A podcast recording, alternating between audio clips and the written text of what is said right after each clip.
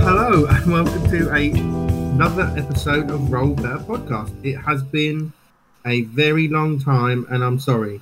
When you say Uh, another you're- episode, it makes it sound like it's like a more regular thing than it is. yeah.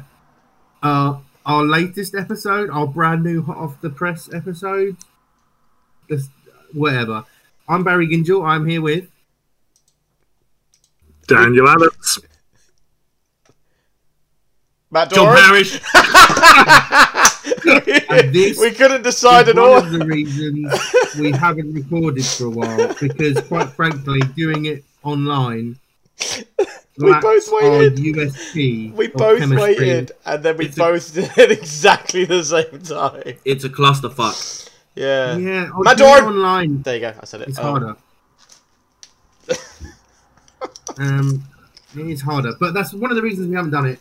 Quite frankly, is is that. But we are here. We hope we will entertain you for a little bit, uh, and we'll see how it goes. We will start with our traditional uh, hobby progress. Daniel, Ah, fuck, when was the last time we did this? Um, October was the last time we Oh, recorded. Jesus. uh, I think I've done some painting since then. I'm not sure what it was. I haven't done a painting in a while, but uh, Well, so, done- spoiler alert: someone's asked a question about your hobby. So, should we leave your okay. hobby for the question? and I've unplugged my mic. No, Uh, I can hear you. I mean headset, not mic. Sorry. Oh. Oh yeah. Spoiler alert. Someone had asked a question about what hobby you've done, so we could leave your hobby to questions. Can Gives do. you time to think about it. Oh, yeah. Exciting. Uh, Let's get some IKEA furniture this weekend. Ah, yeah. That's hobby. John, It's building. stuff. what you been up to that isn't Azeroth related? Um, I paint the the flat's basically been repainted. I made a hobby um, cupboard that looks fantastic, but I haven't used anything in it. um, other than that, it's just random Kickstarters keep showing up that I keep fucking forgetting that I've paid for. Yeah, sounds about right. So I said to myself I wouldn't buy any new stuff, and I keep getting. I've had a Savage Orc army turn up. I've had another board game turn up. I've just, just That's it. I think I saw Hogs of War delivered, right? no, it's out. I'm getting mine soon. Cool. yeah, that's gonna turn up. Uh-uh. Yeah, there's just. Otherwise, I haven't really done much. I have looked at, again selling stuff, but at the moment, just with COVID, I have looked at the post office queues and I'm not willing to do it. Yeah. Fair play. Is the short answer? Fair. Matthew, have you hobbied? Because you've gone down the computer rabbit hole as well, haven't you? Well, the thing is, and I talked about this, is hobby for me. Like, I really enjoy painting, but it's motivated by getting to play games and thinking, oh, I'm going to paint these new dudes because then I can use them in that game I've got next weekend. Or, you know, oh, I played them. I played a game of the with these and they were unpainted. Now I really want to get them painted up so they look cool next time I use them. So for me, my hobby mojo has died a, a, a violent and well, actually no, not a violent death, kind of like a mournful and quiet death, and it's just gone. Uh, I haven't hobbied, I think, probably since our last recording. Had I done the Bushido stuff um, last time? So I'd done, I'd made some terrain, um, the two um, Your terrain cherry blossom trees. fantastic. I made two really good looking cherry blossom trees. They were, I was really pleased with them. You Um, should, yeah, they're really good. and like some carts with like pro- produce sacks and barrels and stuff around them. They looked really good. I did Did a um, When I played you before we went into lockdown three, super lockdown, you Mm-hmm. hadn't fully painted your uh, Minamoto. I still haven't. I mean, I haven't done much more on the Minamoto. You're not okay, fine. No, no, no, no, no. Because it, I spent quite a long time painting each one.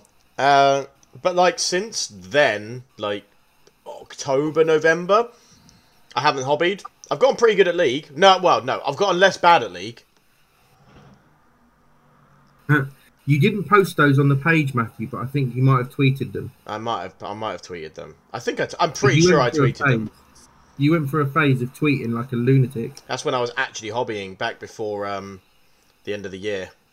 Hmm. When my mojo went, I played um I played a game of TTS Bushido with a mate of ours, Lofty, who is not a tabletop gamer but was interested in Bushido as a concept, and we played a game of um, the Temple of Rokan starter against the Cult of Yurei starter, and that was a lot of fun. We had a we had a good time. The uh, Cool. TTS was good for that. Cool, cool, cool, cool, cool. Um, I've painted some stuff. So I painted a bit more French, and I think I might have actually painted pretty much everything that I got in Lockdown Alpha. Well, that I said I would paint for Lockdown Alpha, even though we're now in Lockdown Gamma. Um, but I haven't. It's not all fully put together like the tanks. I painted some in separates and stuff, so I put them all together and post up. I started on my Marvel, so I painted Sabretooth and Wolverine. And I really like painting those models, like the big scale, the chunk of them, and the fact they're comic books. So generally, there's like less colours. It's just quite bold and fun. I really like that. Yeah. So I want to paint more of them. They're weirdly Um, like simpler miniatures, aren't they? Yeah, they're really nice.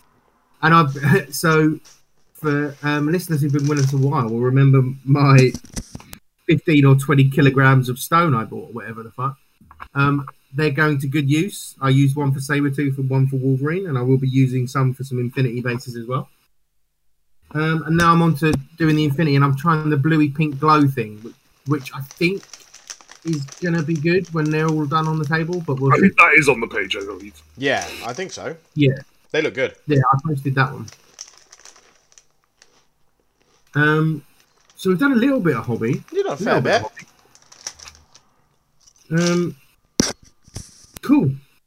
Well, let's move on and let's talk about something we thought we might not talk about a while ago, but things have changed, so we're going to talk about it.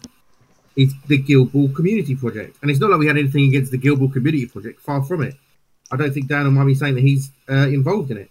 Yeah, I think Uh, it's literally stated on Longshanks that I am. yeah, but the, the we just thought we weren't necessarily going to talk about Guild Ball. But the fact is, we like that game, um, and I'm sure we'll play it in the future. So we're going to talk about it. Uh, Dan, can you maybe highlight to us a few of the things that came out of the? Uh, About to say, the- I am not necessarily like I can't remember all of it, but I can remember some of the like important stuff. Um, like as far as I'm aware, everything's going ahead pretty well. Uh, they are organising, I believe, worlds qualifiers to start, and I believe they start tomorrow. Yeah, which doing- I didn't know anything about. Had I known, I still wouldn't have done anything about Yeah. it. They're doing world qualifiers by time zone, I believe. Um, and I think there's oh, there's more information on the Longshanks page, but they're doing them all via Vassal and Tabletop Simulator, which they appreciate isn't going to be great with timings and whatnot, but it's still something, and they're getting them done. So it feels like there is a world. Yeah, And once Worlds is done, I believe then we're releasing the first Little Errata, I believe. Uh, and we also saw some initial concept art for the, uh, not concept art, fully art actually, for the Yeah. Lamplighter's. Uh, which I believe they said, I've got the slideshow here, are due Q3 2021. so I'm looking at it now. We've got the lady with the hook and the owl. Yep. and looks like a girl with the a lamp. And incredible abs. You could grind meat on those. But so first things first, I really like this art style. It's different from Doug's, obviously. Yeah. Um, but it's really good and it's got its own style. It's kind of for me, it's like almost like a Disneyness to it. Yeah, the, owl, the owl gives me very big Disney vibes. It, Yeah, like Winnie the Pooh vibes, but it also gives me um, Pratchett vibes. Yeah. I don't know if, it, if that's just me though. Maybe it's not. I'm not. A, I'm not a massively familiar with Pratchett's work as, as some I like, am not. people are. So maybe that's just me.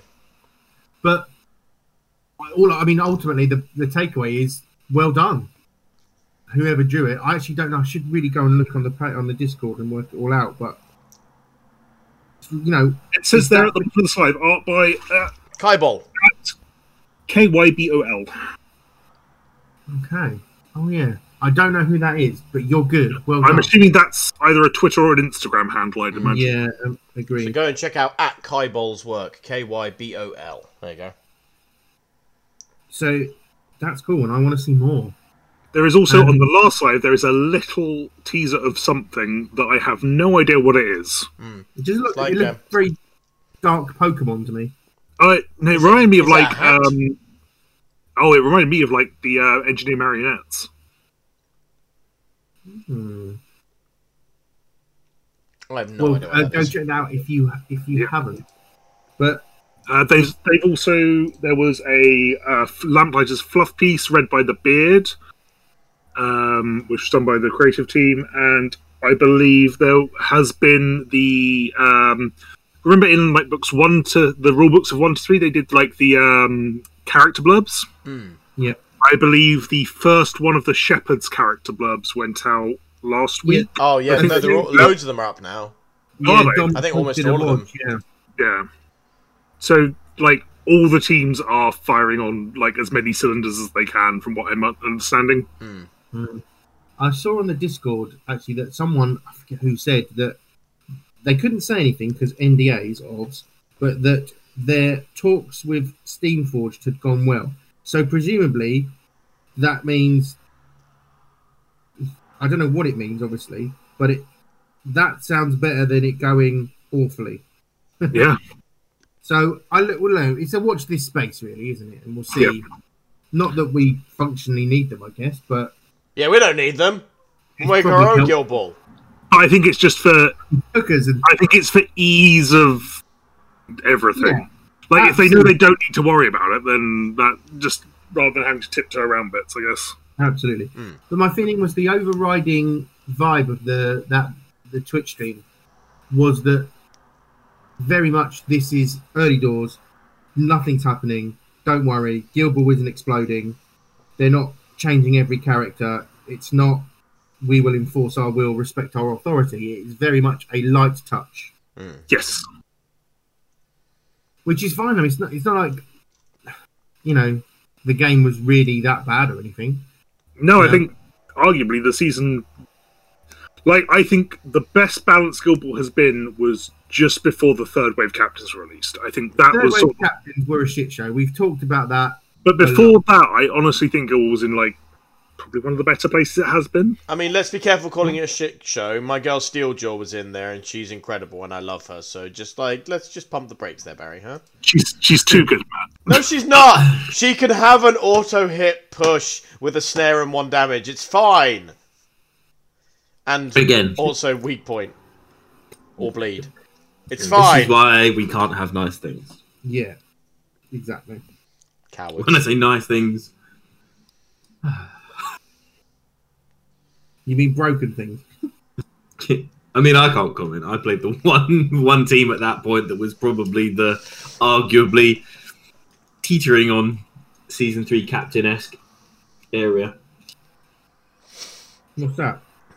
Brewers. Oh yeah, yeah, yeah. Okay.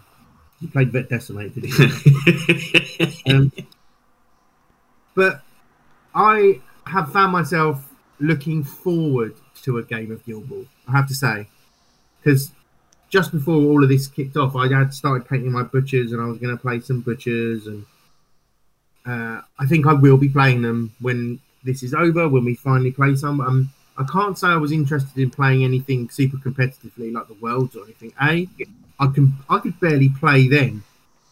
I haven't played for a year. How am I going to play now? Um, so I wasn't going to do anything like that. And I just want to play with my pals. I just I'm not really up for like If there's like a mid Ken tournament when, when all of this is over, I'm so down for going and just yeah I yeah. I mean it's not like we can't run one either. no. Fair. He's not wrong. Yeah, we'll have to see what changes the club has had. Yeah, who knows what it's like at the moment. The roof's There's fixed, though. rumours The that there might is, have been some changes. uh, but the roof is fixed. Yeah, We'll get so- back. We'll get back there. The only thing that'll be there is the fucking roof. Yes, it's a gazebo now. The rest of it's blown away. So you know, we'll we'll see. But um, I don't know. I, I was going to ask you, chaps. Like, I'm re- I want to play some Guild Ball. I don't know how you guys feel. Yeah, I want to play some Guild, but also slight plug. I was on an episode of Singled Out. I think talking about Masons. Um, I think that's come out now. But I'm interested in Guild Ball. Guild Ball's still great. I'm happy to play. But they've put it behind their Patreon paywall. That's because Dan's Whereas we- valuable content. You need to pay to Yeah, we access just his give that wisdom. Well, away for free. The the inside scoop. Masons are great. Honour's cool. Harmony's underrated. Let's There go. we go. and and uh, Mallet should have five seven move. Yep. Slow boy. Why is he so slow, but Spigot's literally quicker and can make himself even quicker? They're like contemporaries, aren't they? Aren't they like the same age, roughly? Something like that. Yeah, Roughly. Okay, so we talked about Guild Ball. We've fulfilled our obligation as a quote unquote Guild Ball podcast by talking about Guild Ball. Yeah. Well done, us. Is that the end then? Are we done? Okay, thanks everyone for listening, so. And please wanna- do roll better. Um, so I thought we could. So I wanted to quickly mention move, moving away from Guild Ball. Just a quick nod to that rugby game I was talking about before called Takure. Is that how Uh, it's pronounced? Did you find out? I haven't got a clue. I don't know. I don't know. All I would say is what's been really nice is I'm on the Discord for it, and they've set up. Um, I think it's if I press a button, I can actually have a look. There's the an English um, rules feedback, a French rules feedback, a Spanish rules feedback. Ah, so you can kind of go, might- this might make sense in language X, but it does not make sense in language Y, or whatever. Yes, e- exactly. And That's everyone's clever. been really active and really nice and really polite and just, hey, I was playing this and I really think that this would be better if this. And they've gone, that sounds great. We'll take that on board. And That's because They people are doing free design work for them. Of course, they're fine with it. yeah, ex- exactly. But, but which is which is fine and is good. But they used some of the Kickstarter money for proper translators because there was a few um, sort of slang and colloquialisms that just don't translate and Oh, that's cool. caused a bit of a problem, but it's it's really helped. Like I've just printed out the beta rulebook. I know there's another one coming out soon with all of these changes, but everyone's just been so sort of generous and really excited to join in, and because the creators have been so communicative, it has made people. That's nice. It's jump like in a and- little community project version of it. It's like everyone. Well, yes, like an open the beta. is, what- the problem with it, just on a not that I'm not trying to be negative, but like this reminds me of like how probably early Guild Ball was, you know, and like look what happens over. Well, we just have to see how competitive Takare gets. Yeah. Um, I must say I'm still really looking forward to it, and I'm I'm not gonna I can't post that but just yet, but I should, I've, um Oh, I I did do the put yourself in the game pledge. Yeah, you did. Because you said if it ever came up again, you'd do it. Yeah, so there's there's a dude in there that um is like a heavily armored dude, but has a face and a beard that looks a little bit like me, with I love glasses. I love it. Can't wait to see you in the game, Baz. Are you looking that forward to being be able to play with yourself? Does he take his glasses off to play rugby? Well, I actually drew very specific cyber armored glasses and put them on the page. I said They look more like the guy from um, Ghost in the Shell. What's his name? The the white haired Yeah. guy with the cyber eyes. yeah. Um, but yeah, so that that's the con. But I, I would, I'm just sort of gonna plug away at it, and when we're when we're back and allowed to actually see each other, I'm gonna sort of try pushing that a little bit and try and promoting it and just seeing how it goes. It just it looks quite an interesting game. Um, it looks very tactical. It looks very, you know, you got to have a lot of forethought. There's a lot of planning. It isn't about how many how many times can I beat you because you don't actually beat each other up in the game. It's like you move, then I react to that move, then you plan around the move that I made, and then it's face to face rolls like Infinity to see if you tackle or Yeah. jump or run or whatever. And I quite like that. It's all about placement and stuff. It's, it isn't about wailing on someone in the corner. So hopefully, and it, it's very much set up as like, right, I come for you, you stall my attack, you come at me, and I just think it's going to be. I think it's going to be Sounds a bit a more nice like game. it sounds a little bit more like American football in the in the way it's run, although it is obviously a rugby game. But I mean the whole sort of you know, plan uh, plan a, plan an attack as it were. It gets stalled and then Yeah, there's a, there's a I'm- chance I'm of it just being turned hopeful. over. I'm hopeful for positive play experiences. You know. Ah, imagine those. Um, can I shout out another sports ball game? Oh yeah. Um, it was posted up on uh, Gubs, and I was interested in it just because it's quite a novel idea. Um, Oathsworn Miniatures, the guys who do um, Burrows and Badgers, the skirmish game with anthrop- anthropomorphized animals. Oh yeah. They've um, they're they're in beta testing at the moment, and they they're setting up a play testing group, which is like so you can just come over and like say, I would like to play test this, please. It's there. It's called Furball, and it is um it's hurling, but in their um in their Burrows and Badgers universe. So you've got anthropomorphized animals. It's a rabbit versus a fox in the art, um, playing hurling, and it just it's quite quite a fun different thing. So I might I might have a look into that and give it a go. Yeah, I must say I'm looking. I'm interested in that. I really want um, what was it? GBH Golf, Grievous Bodily Yeah. Harm Golf. Do you remember we saw that Salute years ago? As soon as you said it, that was as soon as you said what you were saying is actually in my head. Yeah, salute. That was because obviously we didn't have salute last year, so that was salute 2019. Hmm. It's on a side note for salute. It's looking. I think they said in November they're planning it for, right? Something like that, maybe Q4. Yeah, I'm sure. I'm sure it was November, and a few people I remember going, "What uh, does that mean? Excel is open because currently, obviously, where we have Salute is currently one of the Nightingale hospitals, but they've been they've been assured that everything will be out. Who Right knows? then, Who knows at this point? For can have it. So I'm re- I just I'm so excited. You know how much I love that day. Yeah. Just There's um there's also we should think about potentially going to the uh, UK Games Expo this year because that's theoretically going forward in 21, which could be really cool. Just play some board games, have fun, hang out. Isn't, crack-wise. isn't Salute meant to be happening in November? That's what we I just mean, said, Josh. we just had that conversation. Oh, Are you paying attention to the play to the podcast that you're a part of? I am. That's why well, I know that. yeah, I thought I was at least. yeah. we had Games Expo. I was like, but did you mention Salute? Yeah. Did you, did you call it Salute? Yeah, yes, and we said how it's in November. And The most annoying thing is I'm not even doing anything else. I also If I was if I was actually doing something else, I'd be I'd understand. But I'm more just like, annoyed "Oh, at myself. It's because I was on also the running stuff that's away. been confirmed to be technically going ahead, I believe Spiels also said that they're trying to go ahead in October. Everyone's Oh, trying. cool. Everyone wants to. Yeah, Yeah, but Spiel's the one that will be a difficult travel wise, isn't it? Yeah. but I do want to go one year. Yeah, I'd be. Up Yeah, well the plan was to go this year, wasn't it? Yeah, It depends when things are for me though, because if they're during holidays, I can just go and I don't have to worry about. it. But otherwise, I've uh, it's a bit tricky for me. Yeah. Well, I think this one is more based on whether or not you're allowed to go and isolate. et Yes, cetera, in this case, it is about that. Well, let's hope. I really, you know, I really want to go to events like this, and I love. I miss. love I, do miss people. events. And I'm, I, but I'm specifically talking about like your, your salutes. Like you just Hmm. meet people that you would never meet, and then you get to talk to them about their games, and it's just, you know, everyone's got so much passion for the things they're doing. I don't want to, you know, yes, I like throwing money at like the big stalls, but it is the little guy that's like made like five models, and he's like, I'm really proud of this or whatever, you know. It's I'm selling my rule book because I've made it myself and it's brilliant. It's like, yeah, do you know what? It blooming is well played. I love all that stuff. Yeah, I do. I do like going to an event like that. I mean, I, I was partially talking about like tournaments and stuff as well, just because they are fun. But yeah, the, the the big expos are so much fun. Mm.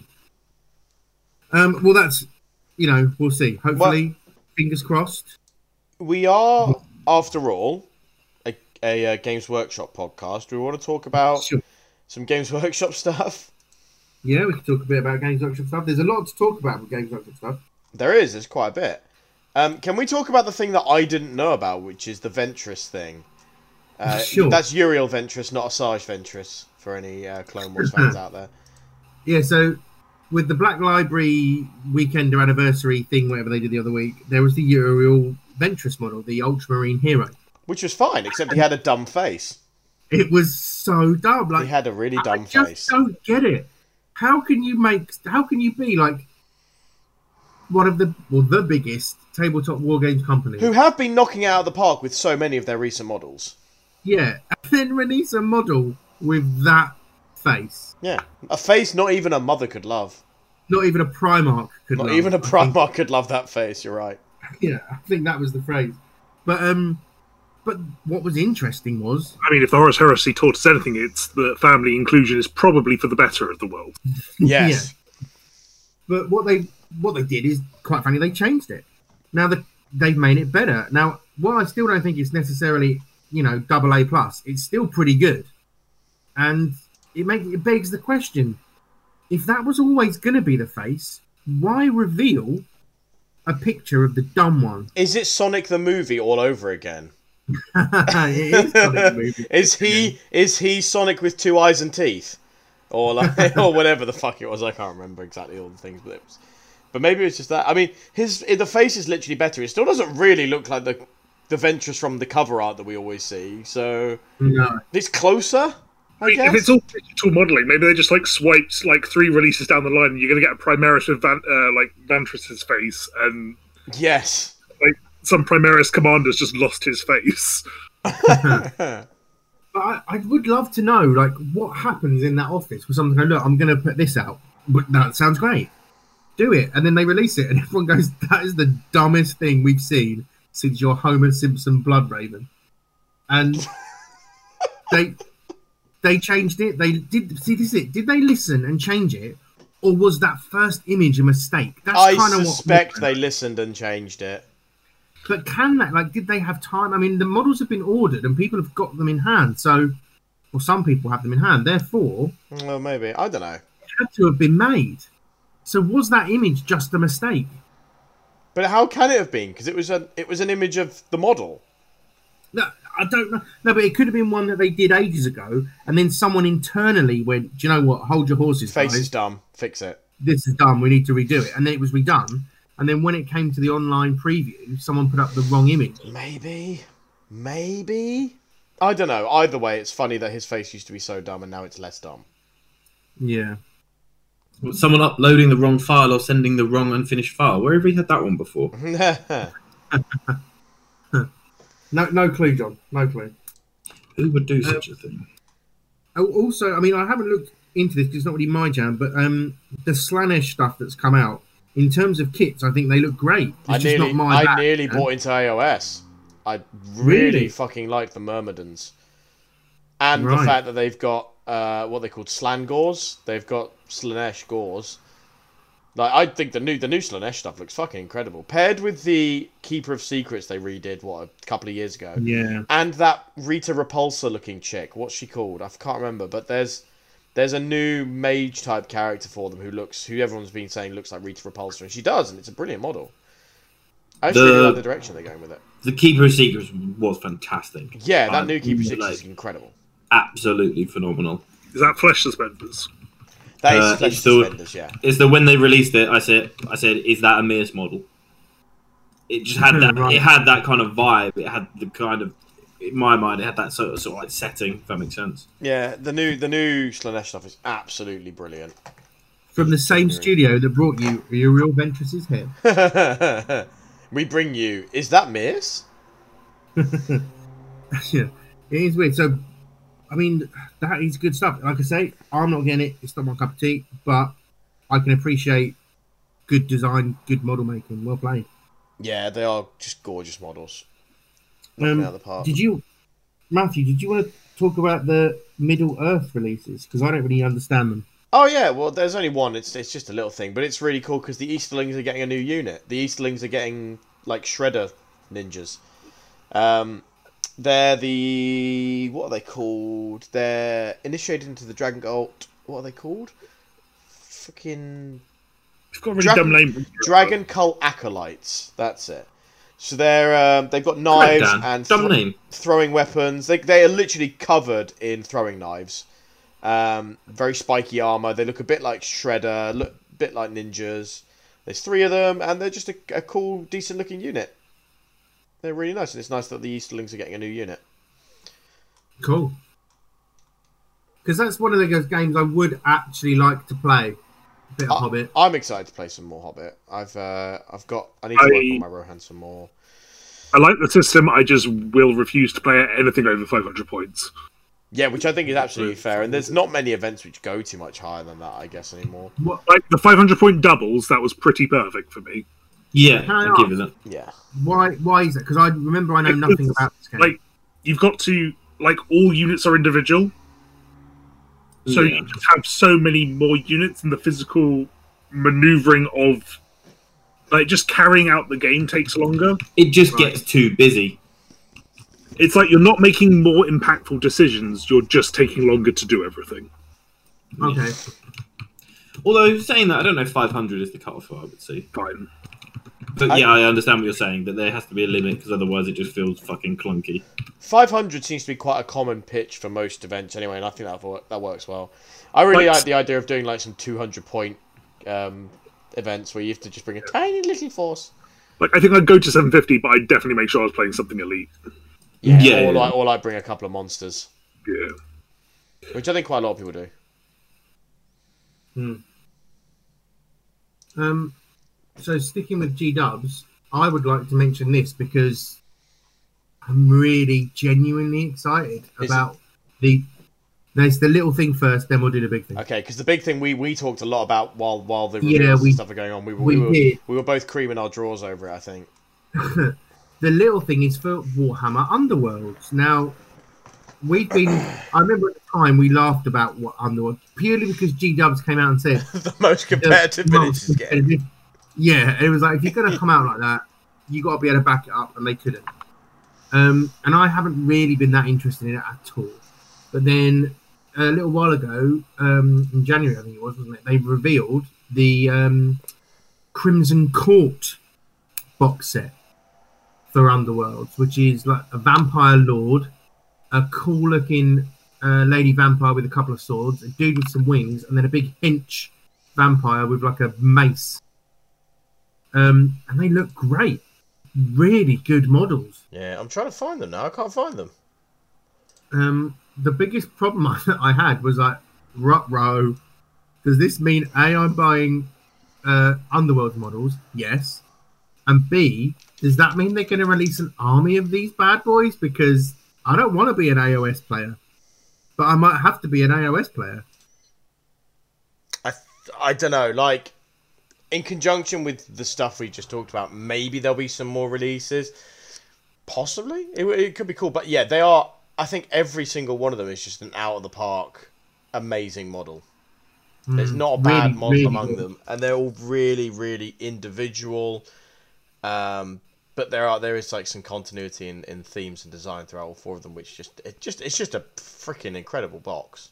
It really is Really a is. great looking box set. It's Crimson Court. If you haven't seen it, go check it Yeah, out. I looked at it as well, and then for someone that hasn't looked at models in a long, long time, it was. Can I hit two GW things? Oh yeah, You do it. Uh, one over like the period of lockdown, they've been putting out the the the house books and Necromunda, which are all fantastic. Yeah, Like. Nice, yeah. You might have missed them because they don't like get a huge shout about it, but all of them like do so much for the game. They make the houses like their proper army and whatnot, and uh, so much background, isn't it? yeah, you, super really excited. context. and it also gives like each of the gangs their own unique thing. Like you got Goliath with their gene modding, you got Eschers with their like um their custom poisons, and Van Saar get their super tech, and I think Orlok have really big names. Um, and the other So- thing that I really liked that I saw, not anything super relevant to me, but I, there's the um the high elf releases or whatever they're called now. Yeah, Yeah, uh, the- Lumineth The fox character on the whirlwind is gorgeous. really is. Yeah, I, I think they're quite marmite that release because like when we Oh, post it up on the Spartans page, you get so many people going, "Oh my gosh, that's incredible," and then just as many people go, "That is the dumbest thing I've ever seen." Oh no, Uh, I love them. No, exactly. I think, and I think they're ridiculous, which is it. It's really, really polarizing. But I must say, I'm really enjoying the fact that they're trying something. They're pushing it and going a bit bonkers. Like I think if, um, like because I know some people at the club are like talking about like picking up fantasy again and just like putting some models on square bases. I could see myself putting some of those on square bases. Wow. That's cool. interesting. Like So, okay, so mixing these two This is the points, I guy. Yeah, yeah, yeah. yeah, And there's also like the the the cow, the the cow Yes. lion, the cow lion, like the core ball. So the cow lion so mount. dumb. It looks fucking awesome. Where's it gone? Oh, I can't find any of my things. John, what did you think of the new Savage Orc warband for for Underworlds, the most competitive miniatures game ever made? dangerous because I've got so much, so many other. I've just, I basically sold all of the orcs and goblins I had, right? Yeah, So all of that's gone apart from the characters I wanted to keep and all the cool shit. Like the by that I mean anything that was like metal named character wise, blah blah blah. So I've kind of already got all the character models for orcs I want. If that makes sense. Oh, I thought you'd uh, quite, quite liked them at least, just because they're a little, a little formatted, self-contained box, and Yeah, no, no, they they are they are fantastic. But what I mean is, I've already got lots of orcs with character. If that makes sense. yeah, fair play. But I, I do know what you mean. I mean, I, I I think since the start of all of those underworld boxes, every time that one's come out, they've always been great. They have, Like yeah. they're, they're, just the theme and tying them all together. It's like they've actually designed the four to go together rather than four cool models in a box. If that makes sense. Someone's going to have to explain why they don't have toenails, though. Who? The Savage Orc Warband.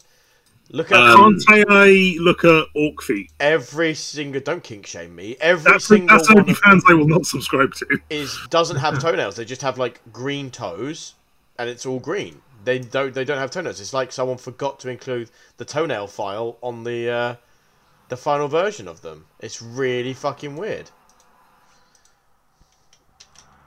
From the studio that brought you. I'm gonna I'm gonna post it up. Look, have a look. Yeah, like post halfway your down orc feet pics. Yeah, yeah. No, Here you go. Subscribe for more, guys. I saw Look at- people moaning about it online, but I couldn't generate any interest. It's weird. I don't know if they've just been painted green, but it looks like they just don't have them. They're like green Oh, toes. God. It's really weird, isn't it? I can see where I think the artist has like Left a space for the toenails. like put a slightly darker green spot. But like they all have like a weird divot at the end of their feet where it looks like a toenail should fit, but there isn't a Divot? toenail there. I mean, have we had Savage Orcs with no shoes on before? I imagine they I don't don't- often wear shoes. I don't think they've ever had shoes, have they? And, but have That's they what had makes them savage. Everyone knows savages don't wear shoes. That's that's the rule. Um, aren't they meant on the on his right foot? I'm assuming we're looking at the archer, right? Yeah. I can look. Doesn't the it look like he's got like what would be like cat a cat nail? If that makes sense. It looks like there's like a little. Give me a sec. I'm going to deep dive. Uh, I don't. I don't know. No, I don't agree. They're what? Destruction. Orc War Clan. I don't know. I just scrolled all the way down. I mean the the one with the club above his head definitely has no toenails. None so- of them do. None of them have toenails. It's really weird. It's really weird. Yeah, all the others have like claws, I guess. Yeah, like cat. Like yeah. yeah. Oh, I don't agree that they do. No, I'm looking at the current Savage Orc releases on the main site. Oh, AOS. okay, okay. Sorry. Normally they have like Like talons, Wait. yeah. which makes it all Sorry, the there's some there's some prime audio content. Yeah, prime on. audio content. Savage orcs don't have um, don't have toenails. Anyway, moving on. So, What- what I wanted to do is I wanted to mention one of Dan's points mixed in with the pushing the envelope thing. Oh yeah, carry on. Was so I second Dan's point about the Necromunda books. Um, I'm currently looking through the um, Van Saar one, and I have thoroughly enjoyed the extra flesh they've put on the bones of each of the gangs, or the houses as they are now, and the sort of backstory for the Van Saar. I'm like, oh my gosh, that is brilliant. I love it, and it's more than just oh, there's some dudes that are good at tech that have the secret STC. There's much, there's more to the story of them. mm, Um, I'm not going to say it now because I want people to go and buy the book and read it, but it's cool. But what I would say, there's one Sure. thing in there that bugs me. The grav boards are stupid. Correct. it is that the grab boards are stupid though, aren't they? So, correct. So, there, so I think I said this to you guys when we were talking the other day, but I want to say to the listeners at the Horus Heresy event in 2019, the last one, um, I spoke to Mark Bedford and we were talking about Necromunda, and it was as they were like, "Oh, we might do this, we might do that, we might go out onto the planet. Things are going to get other models and this and that." And I was like, "Oh my god, please, please, please, can we have Van Saar jet bikes?" And he looked at me with a look that just said, "You absolute buffoon! You absolute fuckwit! How dare you come at me with Van Saar jet bikes?" Yeah, we're not gonna have jet bikes. We're gonna have hoverboards. This is it. and I was like, "Oh, okay." He goes, "If I'm going to do something for that Van Saar, it's going to be a lot cooler than jet bikes." And I was like, "Okay, great. That sounds amazing. I can't wait to see what you've done." And it's like, "Hello, 1994 called, and it wants its shit back." I'd say the, the, the jetpacks for Orlok are so much cooler. Yeah. Like, that's not pushing any boundaries. That's not being clever. That's not being interesting. It's just dumb. It's like it didn't. You know, we've got the Dark Eldar with their boards, and it was like, yeah, okay, we'll let you get away with it then. But come on, that's so dumb. I just think how cool it could have been, and we've got, you know, 1990s skateboarding. In the early 2000s, I Oh, saw Very um, cool. A Catachan Riders army where the guy had converted his Rough Riders to be Catachans on floating surfboards, and they looked infinitely cooler than the pile of shit that the Van Saar got. It's such a shame because I I think the other models like the the Archaeotechs in that book look fantastic, Yeah. and I think you know the Necromunda models have all like 99.9 percent of them have been fantastic, and it's not like they're badly bad models. No, they are. the No, they are bad models. is so old. It's so it's so dumb. Such a shame. I don't know. I think if it had been executed well, we wouldn't be having this conversation. We wouldn't be if they were looked really cool. We wouldn't be going, "Oh, hoverboards are kind of out of date." We'd just be going, "Oh, they look so Just cool." put turn them sideways, put wheels on them, and they have segways. Done. Maybe, maybe. I'm just trying to think. I think the box might be. Yeah, I've got the box behind. But you the bought moment. them. It was because I wanted the Archaeotechs. Yeah. The architects are really nice in there. Oh, okay. And like, so the dudes on the grav cutters look fantastic. So they could easily come off and be gangers.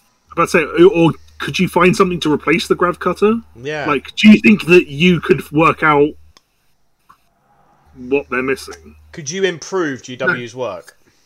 No, no, no, right. Let me let me rephrase everything. No, that wasn't sarcastic. That was just me genuinely saying, no, no, I can didn't they be take that. saved?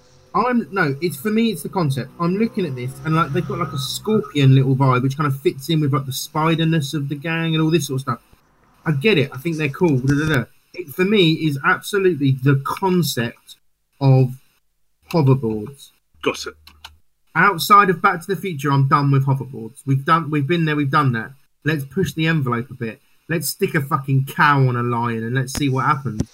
Let you know. I was going to say, was- as a fan to Back to the Future, I was like surprised you would be saying that. But yeah, I suppose when you've when you've got like cow lion hybrids rocking about, there's other shit you can be doing. Well, Like, it was also just like, you could, honestly, when I said jet bikes, the look he gave me on it, I cannot tell you. It was like a slow look up from the table, like you fuckwit. it's like, but you've given us space hoverboards. It's like, so you think dumb you and could boring. give them, like, uh, like uh, crisis suit style jetpacks, where it's like not like propulsion, it's like grav jetpacks. Yeah, Sp- spider walkers like the Arachni-rig that we're hoping to get. You know, Yes. I still honestly, I know we've had jet bikes, but I still think bikes would have been good. But that's Yeah. I, I'd have settled for rollerblades. You know, because that was a little bit after skateboard. But what about what about grav rollerblades? Yeah, It sounds like you've gone back to Argos with your Christmas present and been like, ah. "See this hoverboard? Fuck you! I want those rollerblades." Yeah, so, so I just wanted to touch on that. That while I echo Dan's sentiment on the books, I think they're good. I actually I haven't brought myself to read the rules section because Necromunda has so far proved itself awful at proofreading and yes. you have the same weapon listed three times in a book. Each listing has a different uh, stat line. And it'll be different in the next one anyway. I couldn't Yeah. take the game seriously after our first interaction, Barry. Yeah, when they taught us to play their own game wrong. Yeah. Oh, No, it was the but but it's outside of twenty four inches. Oh no, don't. Yeah. Sh- shrug. Is it though? Y- yes. It is further away than twenty four is on this tape measure. But is it though? But we, I mean, we've been down But yes, it road, my feeling, my feelings on that level of sportsmanship sort of thing. Sounds like you're getting too competitive. That kills games. Just be careful, guys. There's a different, yeah, I get you. There's a difference between being competitive and right or wrong. It either is or it isn't. Yeah. And the fact that they don't give a fuck about that is why that they are allowing to produ- they why they're producing books that aren't up to scratch, quite frankly. So I'm hoping this new one is these new ones are better. I haven't really looked at the rules section much for this reason. I've just been looking at the fluff and thoroughly enjoying it, as Daniel says. Um, Should we get into the? Should we get into the thick meat that we wanted to talk about? what with G Dubs? Yeah. So, big new release for this year is going to be Cursed City, a Warhammer Quest. Does someone have a link to an article so I can look at this? Yes. Like, Here it comes. Uh, Shaklacken. It's oh got wait, its no own shit, that's not the Dan. right one. It's got its own website. Check it out. So Yeah, hang on. I'm I'm a bad nerd, and I bought the Warhammer Quest and the Warhammer Quest, whatever it was, Silver City, Silver Tower, Look at the second one, Dan. um, and I haven't actually opened them yet. You are a terrible nerd. yeah, but this one, I'm hoping it's gonna all be an absolute perfect storm. So this will get released just as lockdown's over, and it will be like, hooray, we can play things together.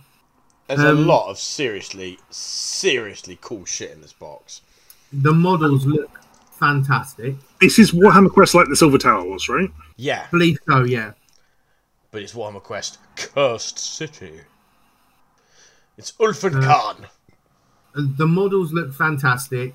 Uh, obviously, we don't know anything about the gameplay, but I imagine it'll I'm- be very similar to the other Warhammer Quests. Yeah, I just they'd want them to be like um interchangeable, um, meldable. Easy to transition Well- between. Yeah. yeah, I think transition between. I don't know if they're going to be. That's a really interesting question. Well, Are I they- just think they want you to be able to go. Hey, I want to play my um, Cursed City Witch Hunter man in Silver Tower.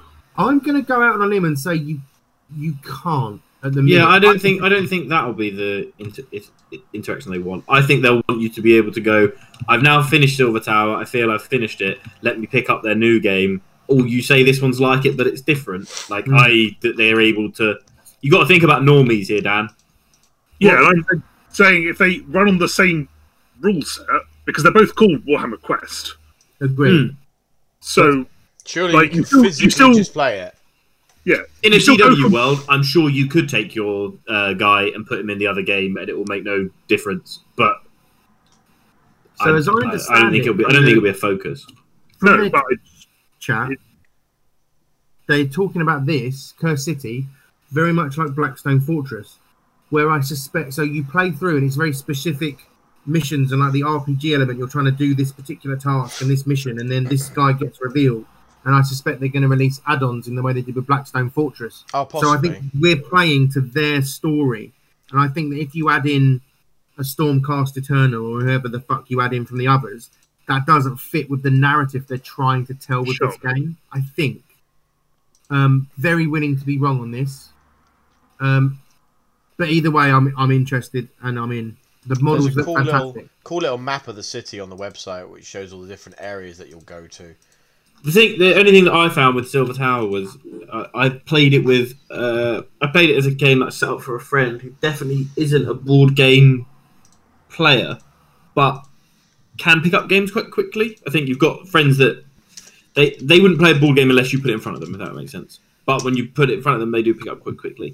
I played it with him, and we managed to get Silver Tower like cracked within one night of sitting down doing it, and that wasn't influence of me. I was playing the GM of the, I was playing the board side of it and rolling the monsters. Gave him all the heroes, and he worked out for himself. So if this one is a little bit more challenging, then yeah, I'm looking forward to it because I had good fun playing a couple of nights at Silver Tower. Oh, cool.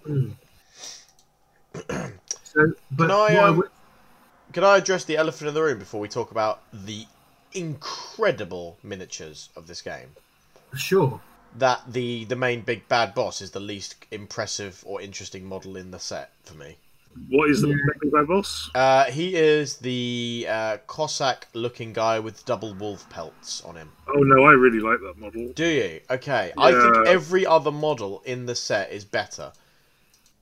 At least, like the sort of character models, at least I should say. Like he's he's be- better than a you know a standard Gore Garden variety zombie, for example. Although the zombies with the freaking tombstones through them are incredibly cool. What is Radukar the Wolf meant to be the big boss guy? Yeah, he is. I think he looks quite cool. To be fair, Well, Yeah, I think you don't me, then. necessarily want your big. There's two ways you can go about Big Boss Guy. You don't have Big Boss Guy. Hey, look, here's Nagash. He's a giant flying.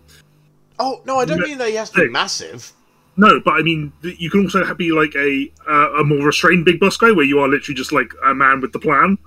yeah, or, or just like an absolute powerhouse, like. But Okay, No. but like the next He guy looks like an along- Elector Count that's been like turned.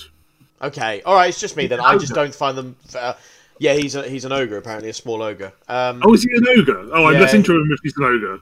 He's an ogre, so he's fairly big. And there's two other ogres who have been turned. Uh, where are they? They are. If you go look through the the the uh, bad. As dumb as it sounds, I like him considerably less as an ogre. It- if that was a person, I'd be into it. I just thought he was the least interesting or impressive miniature. Like I thought Oh, yeah. was cooler. The giant werewolf vampire bat. dude. Vargeist or Va- oh no, it's not called a Vargeist or a Vargulf in this. It's a I think Varg's in there somewhere, yeah. It's I but that remember. looks great. I also this- really like the artwork for the front cover, where it's Yeah, heavy, great. heavy line work and a really, it's just blacks, whites, and reds, and I really like that way they've done the Is artwork it- on the front cover. It reminds me sort of uh, Mike Mignola. Oh, so yeah, agree, agree. Of what? Mike Mignola. Minya. I don't know how to say it. okay. I don't know who that is. I'm gonna look. Um, He's the artist that did Hellboy and Darkest Dungeon, and Oh, probably some other stuff I don't know. I could see that. Especially in like, if you look at the video that they've got, like the first still of the video is so Darkest Dungeon. Hmm.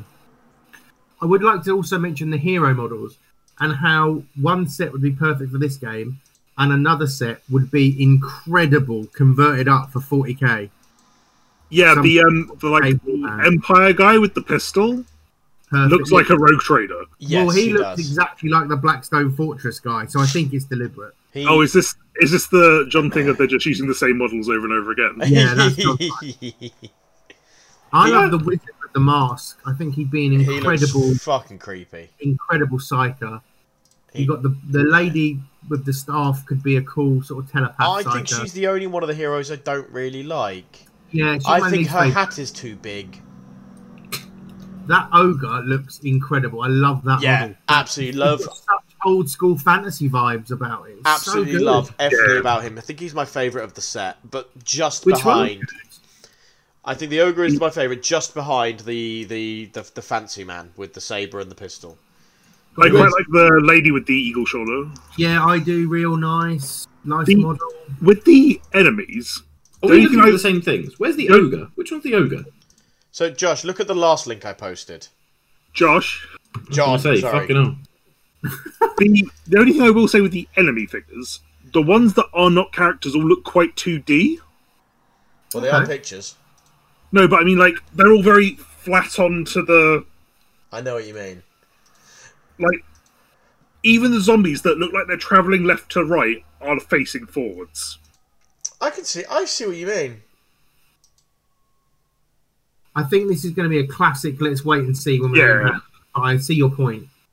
Um, I would also make say we've just missed. We've sort of missed a couple of the heroes, which I, I know. love. We, we, we, let's go back to them. Like, so Well- we've got we've got paladin lady with like a nice Yeah. a nice broadsword and a huge eagle.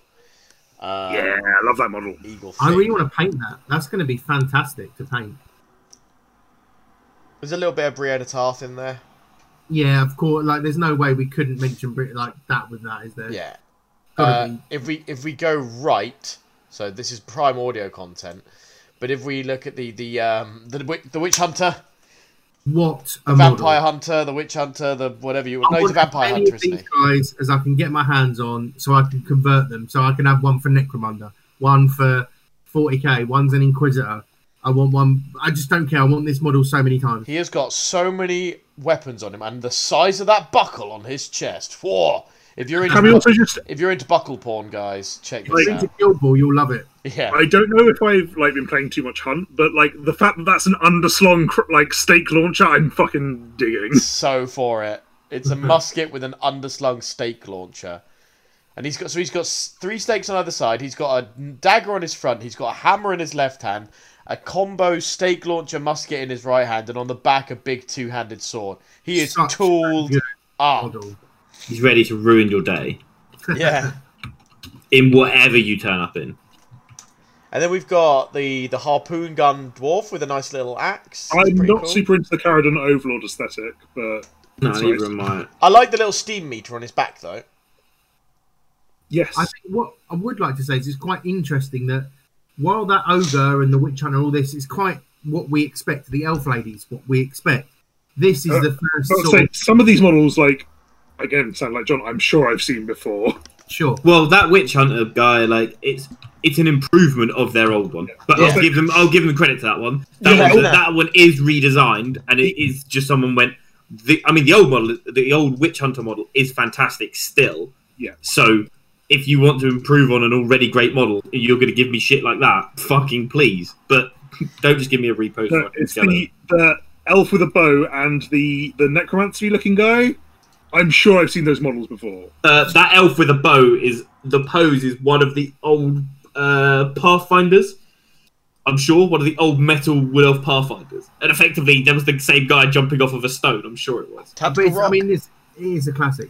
But can I can I make my point about the dwarf? Oh yes, yeah. go. If you were- If you were gonna say I'm doing a fantasy board game and I'm putting a dwarf in it, this is the biggest departure because these Yes. Kharadron overlords are like GW's thing and this like kind of steampunk metally dwarf thing. This is the first time where you go through and you don't go. It's an archetype. It's not like a a troll slayer Yeah. or you know. A Or dude your Iron Breaker. It, yeah, it's a very specific thing, and I and I actually really like that. It's He also looks pretty fancy if you look at his clothes. He's quite he's He quite a rich boy. Baron von Dwarf. And I think they said in the Twitch stream it's the first time we've seen one with a helmet off. Yes, he's got like the metal He's beard. got and the beard on. we haven't seen their face before, It's true. so I quite like that. But yeah, I think this Interesting. release is going to be. Oh no, sorry, we'll move on to the Elf Lady. Elf Lady looks amazing. Really cool. Yeah, the elf looks cool. I think the the saber guy and the pistol we've already talked about, but he look he looks fucking. He's got swag. Yeah. So much swagger, and the the K the sorry the coat on one shoulder, sort of Oh, I love it. love it. I love everything about it, and the the fur armor under the plates. Sorry, the Yeah. fur under the plates is just oh, just absolutely brilliant. Mask Boy looks creepy as balls. Um, I don't really have a lot to say about the the lady with the wide head. She just doesn't tick any boxes for me. I don't particularly like the look of her. The lady with the wide head. It's The- she's got yeah. a hat and she's got like a thing, like a crest on the back of her cloak or something. It just makes her head look massive. It's the yeah that purple thing on her head. If that wasn't there, I think I'd be down with this model. Possibly. Just uh, uh, something about this model coming together doesn't work for me. But I think, yeah, the ogre just looks freaking incredible. He also looks quite slim for an ogre. Like he looks, he looks like he's been, you know, he's been, he's been really hitting the gym. He's been trying to trim down. out. But I love, I love everything about his his model. Now, I would like to mention this the sort of uh, the young vampires that are sort of mutated beasts a bit. There's Yes. the guy hanging off the pillar. They're, And they're is- like part way through the curse. The what's it called? I can't remember what it's called. The the, the curse that afflicts them. Um, well, they said they were, they were brand new and they hadn't quite learned to control their shit. yeah, So my, this is the bit that worries me. What if this is leading us into the idea of an army? Isn't aren't they flesh courts? they would be Uh, flesh eater courts, I guess. Sure, but I don't have no interest in the flesh courts as is. But you start introducing the vampires like these, and then I'm in trouble. And I can see me having to then play AOS, and that's a whole world of hurt. Yeah. But aren't um I don't think I don't think that'll be an issue because basically vampires in the game have always been the elite add-on to an undead army. So if you were to get a vampire, I can't see a vampire army being a thing. You Well, won't. You'd, have- you'd have to With paint a shitload of. of these ones, these young ones, that's what I'm saying could change. I don't know. I still think you'd need a load of zombies or skeletons. Sure. Then the Games Workshop MO of vampires has always been the summoning and blah blah blah blah blah. So I don't think there's a chance of that. I would put a whisper gold on it. Oh, I'm down for that.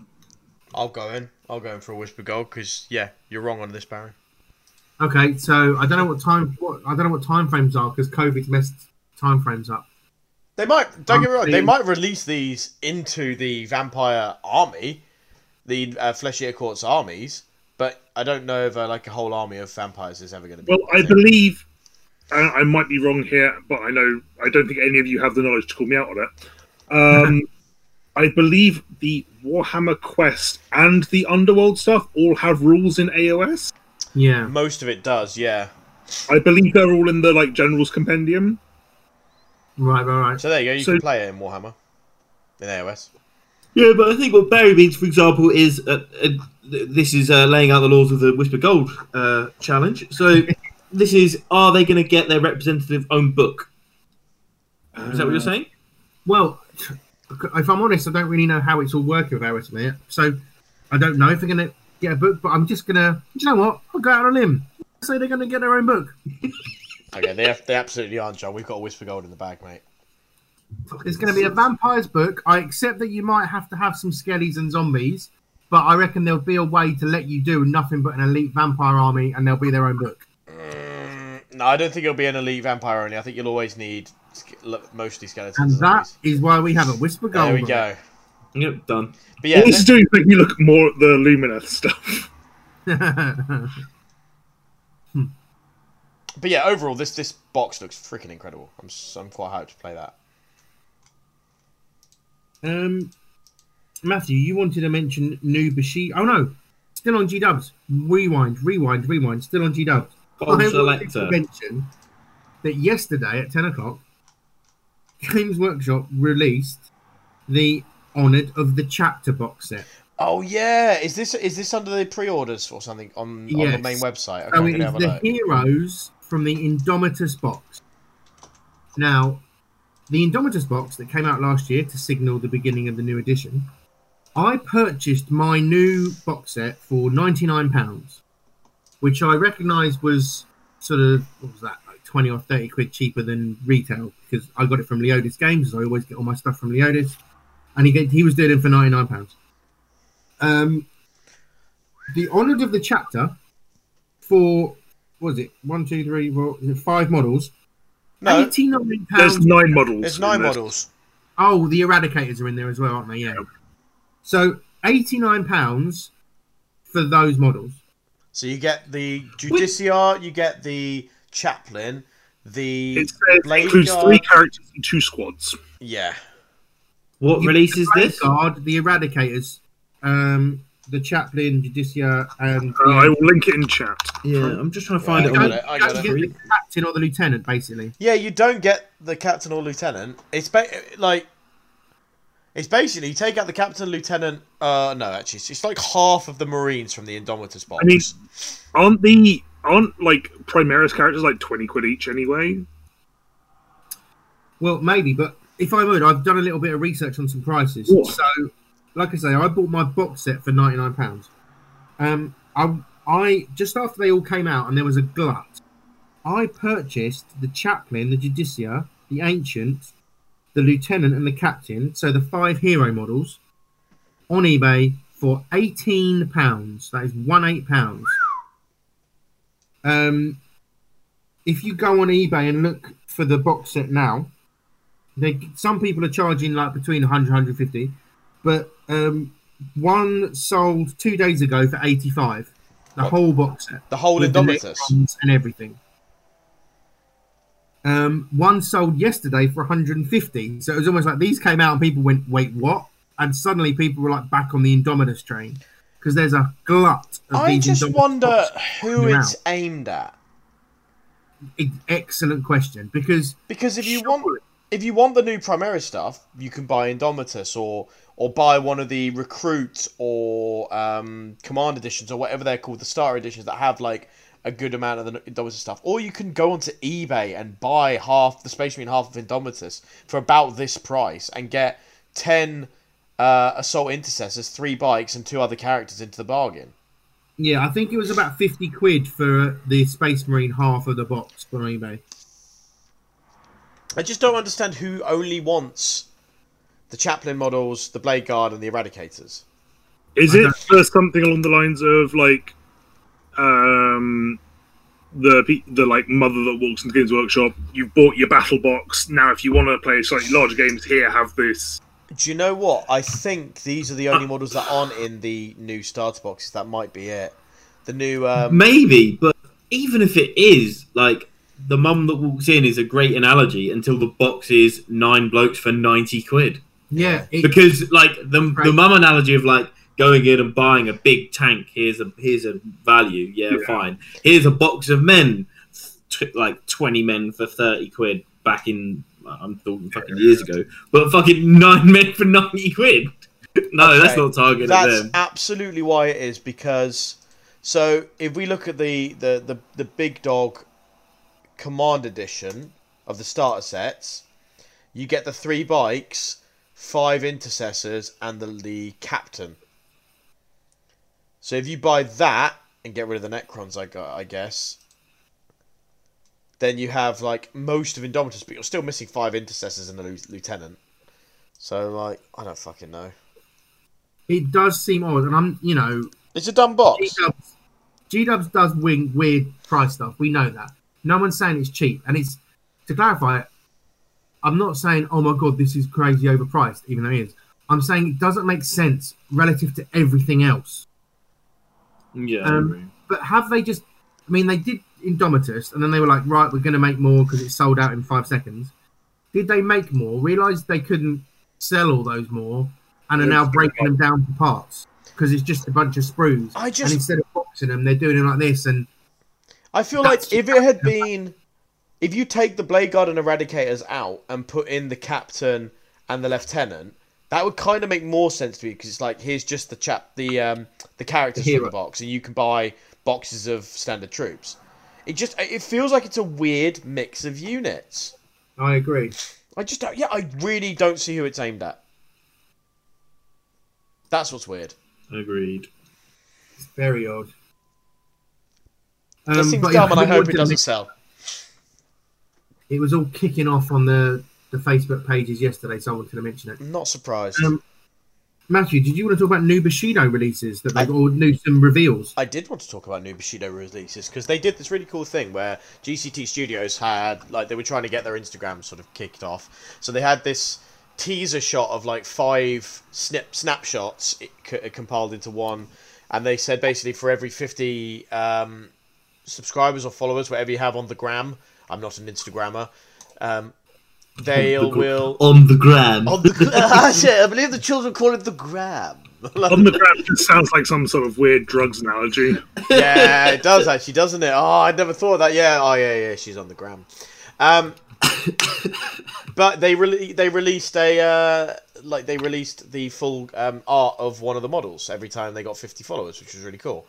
Um, so there's been some really nice new releases, and this comes off the back of them releasing their big water dragon spirit kami called uh, Ryujin. So it's just some cool new stuff. They they've got some metal kami, which are which one's got a what's that some kind of tetsubo, and one's got a katana coming out of it. They released a uh, a sling guy who's got like um, rabbits and birds that he's killed with his sling hanging off him. He's like a hunter villager. Um, they released a really nice model for the um, Silver Moon Trade Syndicate, which she's called a Yame, and she is like a fan fighter. So she's got what are they call Tessen, which are like the fighting fans. Um, and she's got some really nice uh, key feats where she gets to like seduce people and fuck them up when they try to come her. And then and then there's some pigeons, weren't there, Dan? There were There, some were- there was three eagles of the Jawar Isles that can't play in Dan's um, themed list for the Dissension because they don't have a key boost of their movement, which means they're not legal in Dan's theme, so he can't play the birds in his bird list, which is fun. um, and then the other one that they've just given us the rules for is her name is Ma uh, Moyo- Moyasu. And I just want to read you like the fluffer because it's pretty cool. So fishermen tell tales of a yokai that has been caught in their nets and set fire to the entire boat before anyone could do anything to prevent it. They say she does not mean to injure the fishermen, but it, it is always wise to check your nets before hauling them on board. Moyasu angered some great being who cursed her to ever burn alive, feeling the pain but not dying.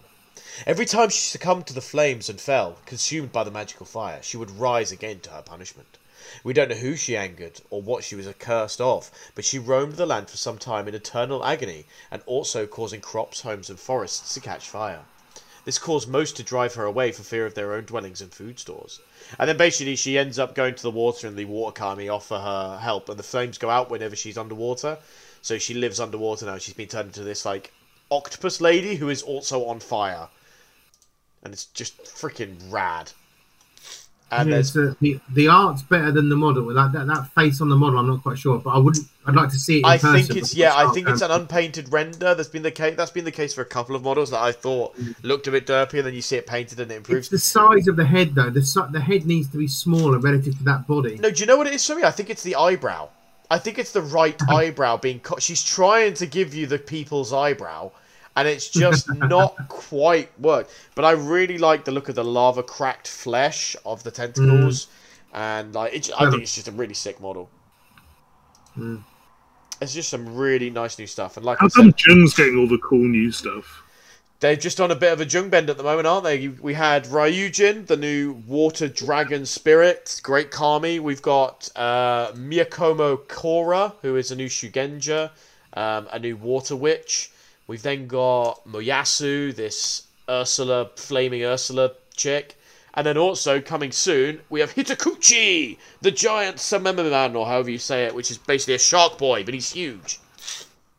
A Giant street shark which I'm really hyped for. And when he comes out, I'm probably just going to buy some Jung just to have, like, Shark Boys.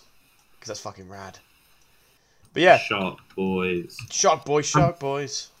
I'm still waiting on the models that are going to get me into this game because I want to, and it's just so close, it's so close, but not quite there. I'm look, I'm just keeping my eyes peeled, and I'm keeping hopeful. Maybe one day. Maybe one day. Yeah. I don't know. I, I really like a lot of the models for this game. I get that they are not your cup of tea, but for me, they Mhm. tick many boxes.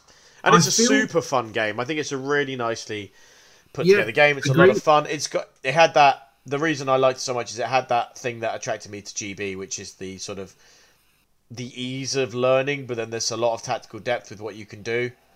Um, And it's got a really cool combat system, as we discussed before. But there, I mean, there are things. There are things that I, that we don't like about it. There's a couple of things Dan has pointed out to me, which I didn't realise were problems I had with the game until he pointed them out to me. So thanks for that. Classic Um, down. Yeah, but overall, I I think it's, can't have no one else can either. exactly. I think it's a really, really fun game. I'd recommend it for a lot of people to have a look at it. Mm. The um, the TTS you know, module's really smooth for it. I think it got hurt by lockdown because you think of how many GB people jumped on Bushido when Bushido when um Yeah. went down, and like if we weren't in lockdown and there was a Bushido event in the south, You'd have had a load of GB people tipping up. would have rocked up. Yeah, I agree. I could have gone there with Armor Four and ruined everyone's day. It it feels that it's it's the the fire's rather gone out on that for a while. I But think who, the- who? I think the fire on a lot of gaming has gone out. Oh, maybe it's just for me. Yes, maybe I maybe I'm imposing that. On... No, I don't think it is just you. I don't think it's you at all. I don't think it's you at all. The difficulty in uh, as much as you have tabletop simulator, you have the other uh, like avenues you can go down with gaming. The one thing that I've found is that the, well, the one thing I found is as soon as you get anyone that has anything else that's installed on their computer, I don't want to sit in front of tabletop simulator and play when I've got other games that I can play. Like Are designed for that. yeah, exactly. Like part of me, the re- part of the reason that I used to play board games as, as well was one to get out, and two just because it is more of a social thing that I want to do. Yeah. Where when I'm playing tabletop simulator, like I've been playing Kingdom Death, we do it every week now on tabletop simulator, and although it is fun, it's nowhere near as much fun as sitting down around a table laughing when you pull a lion's testicles off. Hundred percent, hundred percent. I I long for the days we tugged lion bollocks together. Exactly. Yeah, It's, just, it's just not. um I agree. Yeah, but, but fingers crossed we'll be able to do it soon. But that's why tabletop. I mean, when Vassal was a thing as well, I thought, well, I'm a nerd. I'm a PC gamer. I'm sure I'll pick up Vassal. I did, and then I went, but it's just shit. Yeah. So, oh, this is wank. I'd rather not. I'd rather be doing anything but. But I still had fun playing my my few Vassal games that I played, but yeah, yeah. There's a difference between the fun and repeating fun. Like I can imagine it being fun as it's novel, but I can imagine me sitting there on Vassal like by maybe my third or fourth game and going, I could load up anything. Like I could load up Counter Strike, I could load up Dota, I could load up fucking Fall Guys, like you know, you name it, and you'd have more of a laugh playing something else with the collective you could, could get on Discord for when you're doing it. I've actually started playing video games in, in this in this lockdown, or I say it's in this lockdown since November, which I haven't done for ages. Properly playing like PC games.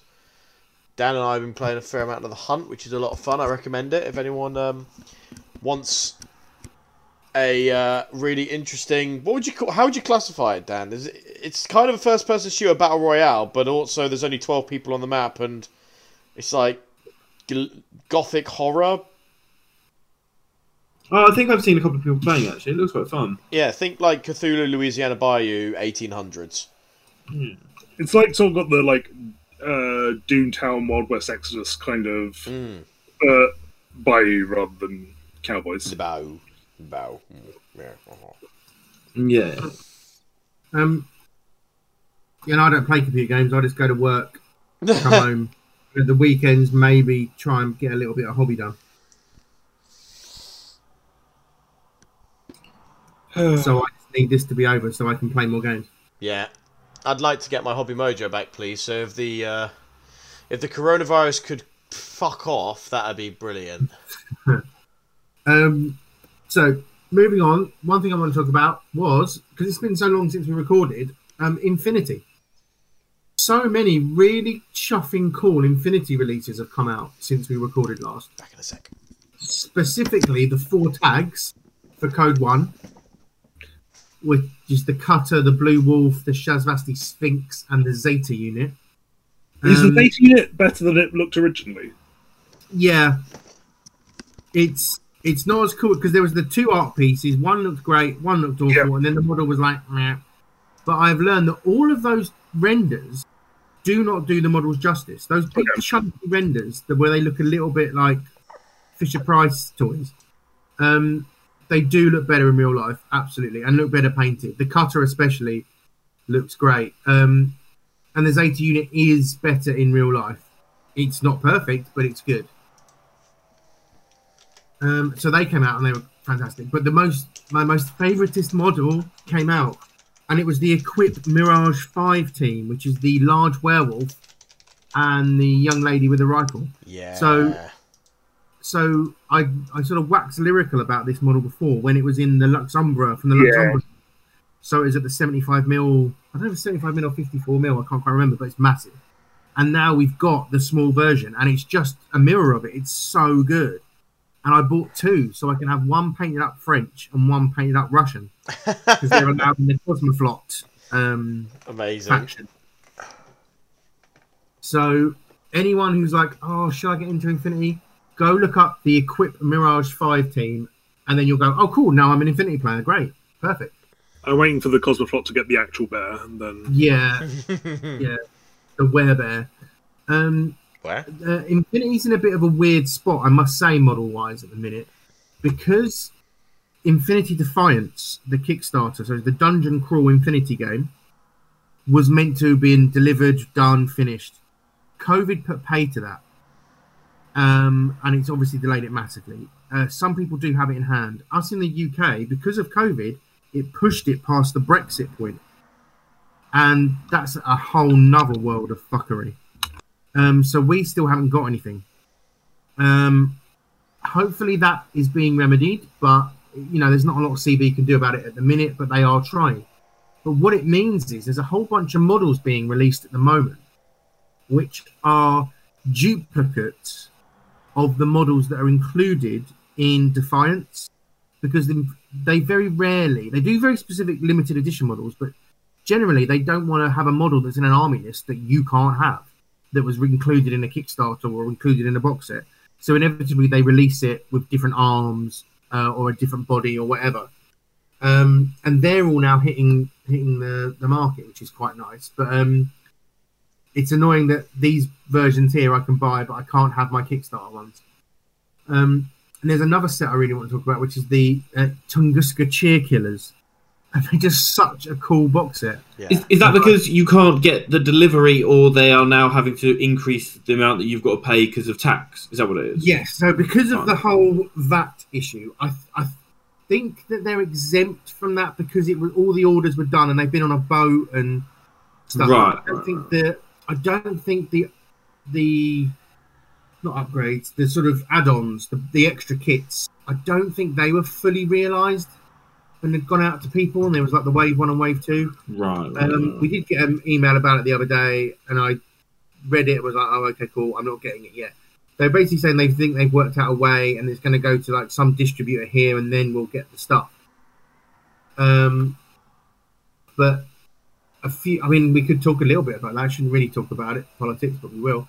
Um, there's been a few model companies, little model companies that I've observed that have just posted up and said, "Sorry, guys, we just can't sell to the UK right now because they can't work out how to." Yeah. And yeah, seems- I've seen you it. know, I don't, I don't pretend to be um, knowledgeable in this field, but from all the posts do seem to be the same, and they're all saying that if you want to sell to the UK, you have to set yourself up, uh, functionally as a company in the UK. So if I buy something from, you know, Charlie Farnes Barnes in Poland, the twenty percent VAT has to be paid to the UK government, and a whole bunch of little dudes selling stuff you know, out of their garage, out of their bedroom, are like, I just can't work out how to do this. Yeah. it's, just beyond It's my not, capabilities. and also not worth my time in the nicest possible way. Yeah. Not just not just they can't work out how to do it. It's just not cost effective for them to work out how to do it. Are we saying, Yeah. just to clarify and check that I understand it right, because it's certainly how I feel, are we saying that the real tragedy of Brexit, Brexit is it's harder for us to get toys? Are we? That's what we're saying, right?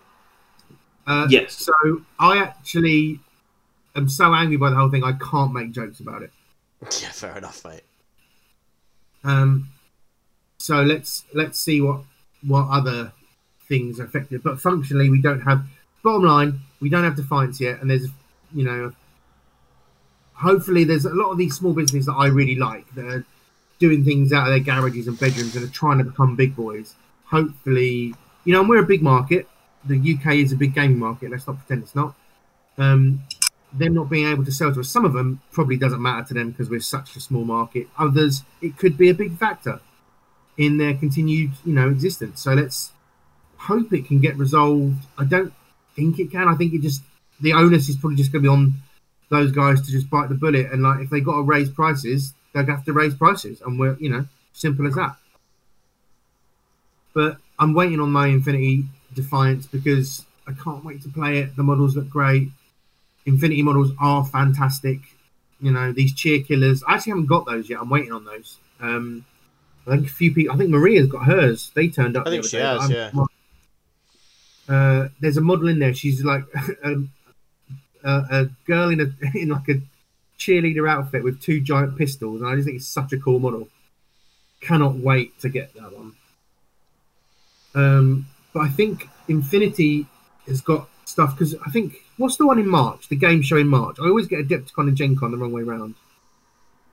Uh, I think it's Adepticon in March. Right. So they always time a big release for the Adepticon and they time a big release for Gen Con, which means hopefully soon we'll start seeing previews for whatever that big release is. The my feeling is it's going to be the Planetario normally. Is that June?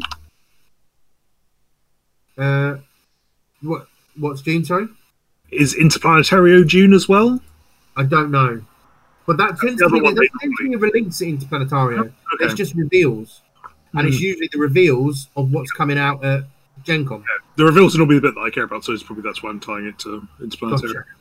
So I'm hoping that this Corregidor, because Corregidor were like my sort of, fir- they were the second models I bought and the first faction I probably played. So I'm hoping that they're going to get the box set treatment this time round. So in a month's time, we'll be getting, you know, all excited about Corregidor stuff. Yeah. Um, and they are a popular faction, the Nomads. So that could be cool. Um, again, perfect time to jump on Infinity. If you're if you've tried it before, looked at it, or read an earlier rulebook and were like, this just doesn't make sense. They have worked hard at making it simpler and less impenetrable. There is Code One, which is a slightly uh, friendlier, but I'm not going to say easier because I don't feel that's proper way to say it. I think it's a down. friendlier system. Yeah, to get your But not head around. everything. Not everything's in there yet. correct specifically like hacking and certain things um but it is a great game and i am very much looking forward to playing this and i know i was talking to connor maria on chat yesterday and they're both chomping at the bit for Infinity Mm. action. Like Maria's finished up painting her um, Bakunin sectorial that she wants to play.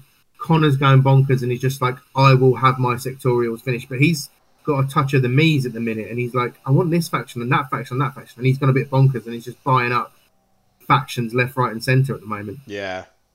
He's been on eBay buying up old out of production models, which is quite fun. Huh. Um, Slippery slope yeah, that. I- Dangerous. what's that? Yeah, Slippery exactly. slope that. Yeah. Um. So Infinity, check it out if you haven't. Uh, last thing I want to talk about. Oh no, two things. One, Monster Fight Club. They're a company that I've been looking. Monster is Fight. So. The one rule of Monster Fight Club is you do. Yeah, hang on. Are you you're going to be in some trouble presumably after this? hang on. Right. Monster Yeah. Fight Club. Looking at. Oh, they're doing the Cyberpunk Red miniatures. Yes, they're doing the miniatures. Also coming soon is the Cyberpunk Red Combat Zone um, game. So they're doing a Kickstarter. It's going to be a Cyberpunk skirmish game because we haven't got enough of those. Um, but it is like an official Cyberpunk. You know, I just wonder, is the Cyberpunk name not slightly tarnished at this point through no fault of Cyberpunk Red? I'm about to say because the the important distinguish because obviously people know Cyberpunk from Cyberpunk 2077. Cyberpunk Red is the the new uh, release of the Cyberpunk role playing game. Not Correct. in any in any way linked to CD Projekt Red, who made Cyberpunk 2077. Well, no, it is linked because they're the same uh, IP, I believe. same I think. Yeah. Yeah, but you know what I mean. Now, this is the role play that I played in the 90s hardcore cyberpunk. So I'm very excited. And I, I can't see myself really doing much role play, but I can see myself doing miniatures games. Um, so I'm really excited for this Kickstarter to see how it goes. Hmm. Um, what's included. The two models they show on this, because there's a like the, the product holding the project upcoming page sort of thing. Cool box art, and then there's two models. One model looks cool, one doesn't look as cool. Like it looks good on the box art, and then he's like a big dude, and he looks a bit derpy as a model. Need to widen that stance a little, but I'm still excited, and I want to. I want it to be good. Um, and I thought what was interesting is it is going to be on Kickstarter. Now we mentioned it on the podcast before, but there's the new platform. Well, not new as Dan out, but GameFound is new in the way that it is now hosting projects in the way that Kickstarter does. And the big kickoff game that we talked about on the last podcast, it was still going, was um, ISS Vanguard by Awaken Realms, and it actually took four million nine hundred and twelve thousand and ninety-seven pounds. Did It was pretty well. big. This is Yeah. 9,824% of the original 50k goal.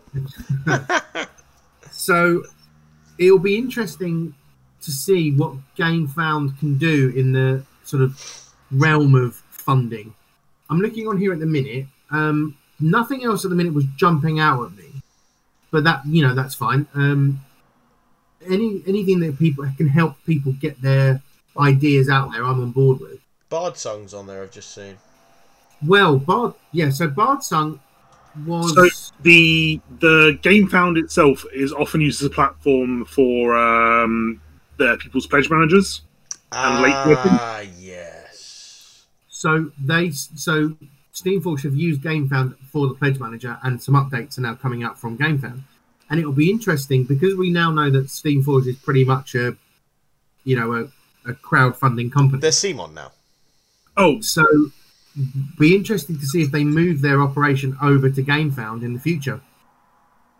on the note of Steamforge, did we see the previews for the um, Peaky Blinders card game? We, Well, actually, I'm, and did we also see that they are exactly the same wording as Shadow Game? yeah, yeah, Yes. That's the joke. I've seen so much about that. I did, I did, and c- complete coincidence. I decided to start rewatching it all because I didn't want to be sat in front of the computer all the time. So I've been watching all the series. Are we going to So call when I saw it pop up, I was like, "Fucking hell!" Are we going to call like- it Peaky Shadows or Shadow Blinders? Oh, that's hilarious. Uh, Does that mean I'm gonna have another copy of Shadow Games at home? Yeah. with a slightly different skin. Yeah. So it's It's when. I saw I saw one of the cards reference Union, and I just did a double take. I'm like, what the fuck? So it's not really Peaky Blinders the card game. It's Peaky Blinders the fucking weird blocks and card game. Yeah, the yeah, yeah It had the pretty weird little weird little cubes, didn't it? Little wooden cubes. Oh my god! I suppose it makes it a lot cheaper, doesn't it, to produce? Because they haven't they haven't got to develop it. They could just slap a Peaky Blinders skin over everything. So they don't even have to commission art; they just literally take screenshots from the TV show. Yeah, That's what they've got. That just take took pictures on their phone and then just sort of just photo- photoshopped it over the top. oh. So that was a thing. I wasn't actually going to mention it because I feel we always give him a bit of a kicking, and I thought. we uh, when it comes to shadow games, I Yeah. think When it comes to shadow agree games, it that deserves to be kicked around the car park. It's Shadow Games, and they've just slapped Peaky Blinders over the top of it. That that deserves a a, a lot. also because I think we might have called that a couple of episodes ago. I think think yeah. we one did of- it as I a think- joke, yeah. and there was no way we thought it was accurate. But They'll be like, no, they won't do that. That'd be dumb. Oh, how could you come out and go check out our great new game system when it's been around for fucking ages? because no one that we've been fucking trying to give played. No one played Shadow Games, so no one's gonna know it was a thing. Everyone's still got it. It's just in cellophane propping Yeah. up a table. Yeah, absolutely, exactly. Everyone's got a copy. No one's played it. We played it once because we were drunk at the Christmas party. and I missed it, so I've actually never played it. Spoilers, so it wasn't very good. Yeah, it's no, it's fine. It's like whatever. It's it'll fill five minutes, but after that, it's solved. Because it's it's one of those games that you could like actually solve. You can kind of go, oh, this is how you do, and then you win. Um, one thing I wanted to uh, do a little shout out. For, You've said one thing a lot of times, Barry. They can't all be the one thing. Well, it's another thing is I'm a massive fan of a website called Tabletop Fix, uh, which is like ttfix.blogspot.com. And he posted up the other day to say that it was, he post it was his sixty thousandth post. And every day I check this website because he's a great resource for finding out what new projects are coming. Um, he always posts up the new stuff, and I've messaged him a few times where when there's been Kickstarters or things, I'm like, "Hey man, you should have this on there," and he's always like really cool, and always posts stuff up. Um, but I just wanted to give him a shout out because I think he's a, I think he's a New Zealand fella, and he just does it because he loves it, and he just posts up all the info we need to know about gaming. I can see you all doing something like this. It's really co- yeah. I guess it's like the website I wish I had. Um, it's really cool, and it was just because he was celebrating that anniversary the other day. that I thought, nice. oh, I must do a shout out. So yeah, it's tabletop fix. Is the it's what it's called. It's ttfix.blogspot.com. Nice.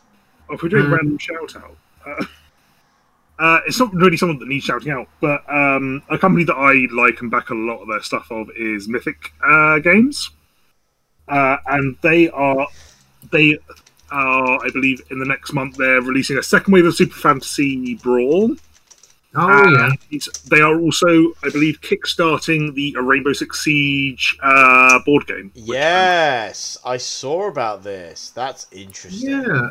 Talk to me, because obviously not as a computer gamer, that's rather passed me by. The whole rain. I saw the the posts about the Rainbow Six. I was like, do I, should I care? Talk to me. Well, it's, for me, it's more that I've sort of wanted that style of miniatures for a while. I've looked for them a couple of times, and it's the first time that I'm really seeing them. But um, it's like a sort of tactical shooter game with like a planning element, and How many players? Does it said? oh, I Uh, don't know about the board game. I think it's really early doors. Yeah, it literally it's looks five- like a reveal trailer. four or five aside maybe like um but you basically in in rainbow six siege you have like a phase where you get some time to like scope out the compound you're going to be attacking. You can use little camera drones to go in and have a look around. You can try and identify the key targets so you might be trying to rescue a hostage or like steal some intel or something like that and you can go in and scope out and you have a, you have that phase. And then once that's over which lasts like i don't know like a minute or so let's say. I can't remember exactly now off the top of my head. And then you have this the action phase, which is basically where you're then trying to figure out your breach points, you're plotting your your way in, you're maybe rappelling up the side of the building, you're planting demo charges on walls so you can burst in, or you're figuring out if you can break through the ceiling or through the floor above you. Um, and then eventually we'll get to the point where people actually start seeing each other, and it goes from this very slow paced tactical build up to suddenly like in 30 seconds there's an incredible amount of noise, fire, and, and chaos, Hmm. and then you hope that you've come out on top. Mostly everything that Mythic's done recently has looked really good. And I uh, talk about Kickstarters. I thought I, Yeah, I like it. actually had a Rainbow Six game on my iMac back in 1999, and I couldn't work out what the fuck I was doing, so I never bothered with it. It and the, you the couldn't buy like ending uh, panel of the uh, re- release trailer is very much like the uh, the uh, the like first uh, reveal trailer for uh, the actual video game, which I like. So yeah, I'm looking at Nice. them now, and it, it looks cool. So who? So it's who are you fighting? So you're, you know, elite team versus terrorists, or another elite team? So I believe in in the lore of the game. Um, so in the game, you're fighting against like people, functionally people from the same organization, but like uh, I think thematically, it's like um, training sessions kind of thing. Okay. Like war games. Well, that could be good. I'll be interested to see how that translates the sort of tactical Yeah. nature of computer. When you you know, you have cards, you lay out your turn. There's probably videos I should probably watch about this, but um, Because I think was it Mythic that also did? No, that was Monolith. I'm getting Mythic and Monolith confused on that. Don't worry about that. Ignore me. was Monolith the Batman one? Yeah, that's what I was about to say. But Monolith did Batman, not Mythic. Yeah. They're both M words. I get it. Yeah, and they both do very similar, like large amounts of miniatures production games. Um, has anyone else got anything that has happened that they wanted to talk about in gaming? No, I don't think so. Should we hop Uh, on? To like I say, I've uh, just been playing PC I'd say. games. It's mostly PC games and buying board games for me. So Yeah, me too. Yeah, do you know what? I've been pretty cool and calm on the old buying front. I've been buying up all the Infinity mostly. I've been, but I haven't gone too bonkers. I haven't done a Kickstarter for a while. I'm being pretty cool and calm, which is unusual. Out of character. yeah, I'm off to the questions. So the first question that was posted up is from a friend of the show, Ducky Hackett. Best name. uh, and he asks us very politely, "How are you doing? Are you and your family doing okay during COVID? How's work? Seen any good movies lately? How is everyone? Fine. Yeah. Uh, family wise is always a weird one, isn't it? With all of my life, everyone's not stopped. We've all been at work. Everyone's. I, I'm the only one out of it all like of us that. that isn't vaccinated because all of them have got something that they've justified having it early or something. So I'm all right otherwise. Uh, I'm actually in isolation right now because Nick's got COVID again. She's tested positive again. Poor Nick. Um, so I I think I've probably caught it off her a couple of times, and I had it last March as well. So I reckon I'm on three times, but I am just bursting with antibodies. You're doing great. Just an absolute diva. Just bursting with antibodies. Um, that's how I'm doing. Uh, everyone's fat. My family, or my mum's been vaccinated. I really miss my nieces. I just wish I could go give my nieces a big cuddle. Oh, Um, how's work? Work is brilliant, and I love it. How about everyone else? Uh, work's a bit weird at the moment. Um, it's it's generally pretty good. It's it's not going too badly. Like I've I've got like I don't know between nine and fifteen to sixteen kids in school on any given day, depending on what day of the week it is. Um, just been pretty chill. Um, working on like um, making lessons to be put online as well as teaching in the classroom has been. A, it was a bit hard to get to grips with at first, but now it seems to be okay. Over the last few weeks, it's been all right. Uh, yeah, it's been all right. Cool. Dan, you're still working from home, right? yeah, I am. The end. There we It go. It is. John, you're out and about sometimes and working from home sometimes, right? Majority of the time working from home now. They've changed it again, but I'm in town at least twice a week now, and it, it, it's up and down.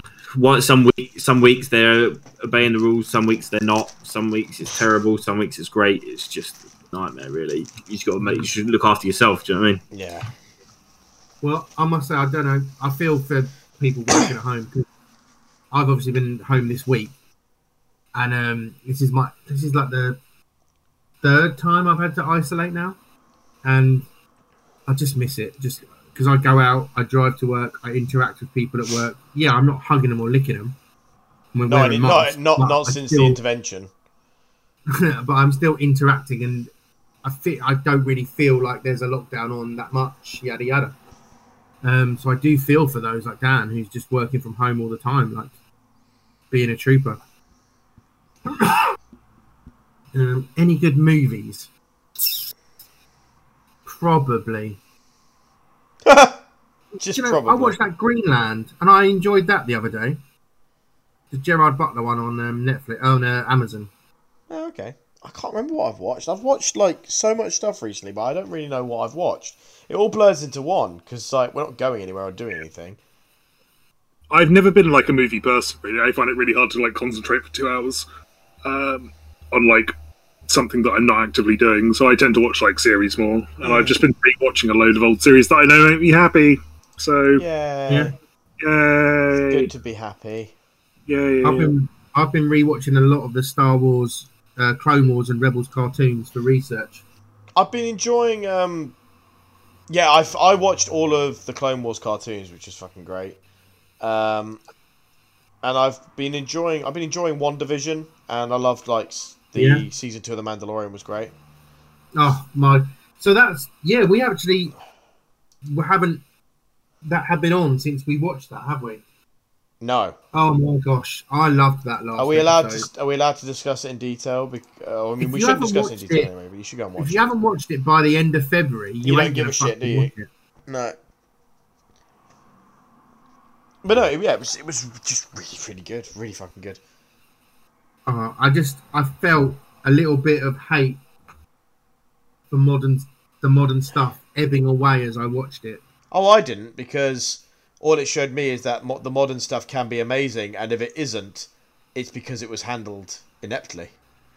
Yeah, maybe. I think. I think. we, you know that's another. Thing. I mean, I, I know his question wasn't about Star Wars, but let's do it.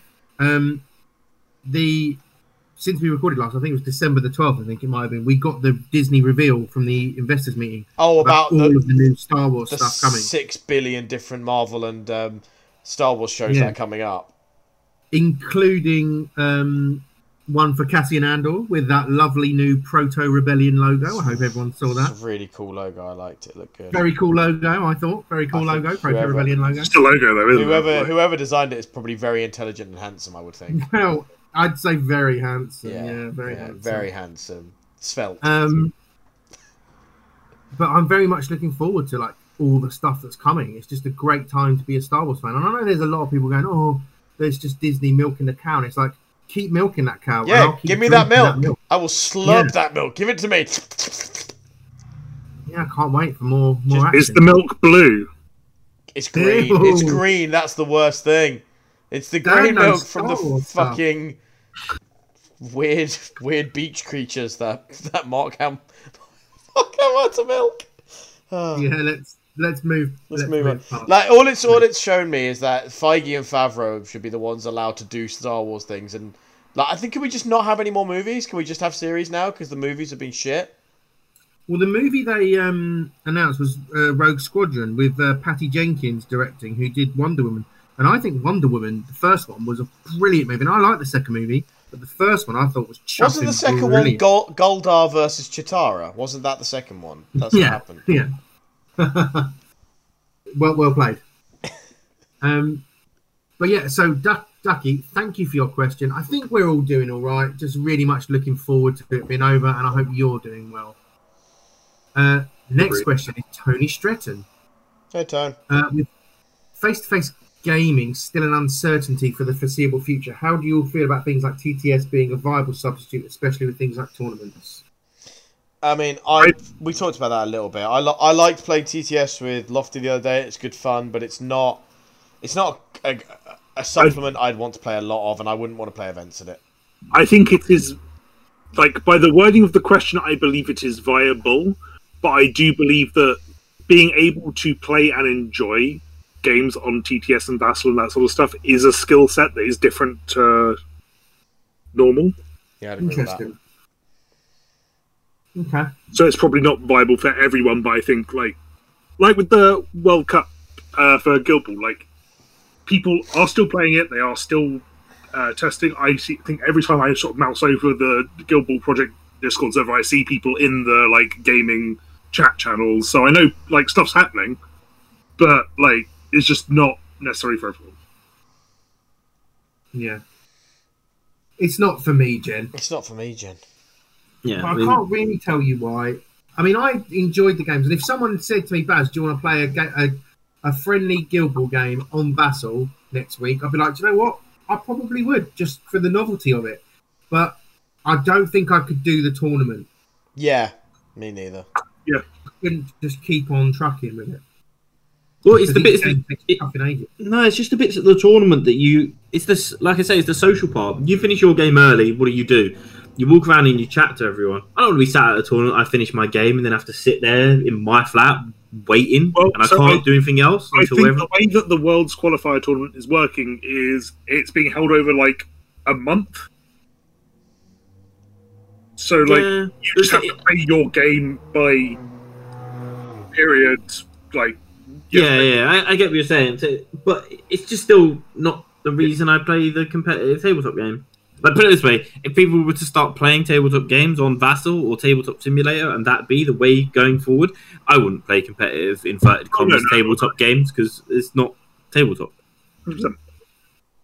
So, as much as can it be done? Yeah. Will it be done? I don't care because I won't be doing it. Classic John. Um, cool. So, uh, oh, Ducky, the cheeky monkey's got another question. Greedy. Uh, I He's know got you a third guys. one as well. big- Say again. He's got a third one as well above it. I'm gonna Oh, chuck. cheeky monkey. I love I'm it. trying to listen. I'm going to have my headset on. I'm going to walk to the kitchen and, and get something in the oven. But hopefully it doesn't disconnect. Carry on. It's just, it's just so raw. It was such a raw podcast. So, uh, Ducky Hackett, I know you guys aren't the biggest fans of online play, but with the Guild Ball Digital Worlds qualifiers being held in like two days of writing, will you guys be playing? No. So, as we said, A, I didn't know it was happening. B, no. A didn't know. Because B not- no. And yeah, and I can't play Guild Ball right now because I don't know how. I've got to remember how to play the game. Anyone else? No, I think we're all the same. Yeah, we're all in the same boat. Yeah. Um, I will be. Uh, The what is I will be following it. Like I'll be looking at who's doing well and whatnot, but I'm not. no, okay. I ain't playing. You, you kind of have always been that way. Like you know of quite a few more of the guys. You've been to a, a W, uh, whatever the fuck thing, WTC or whatever. You know what's going on.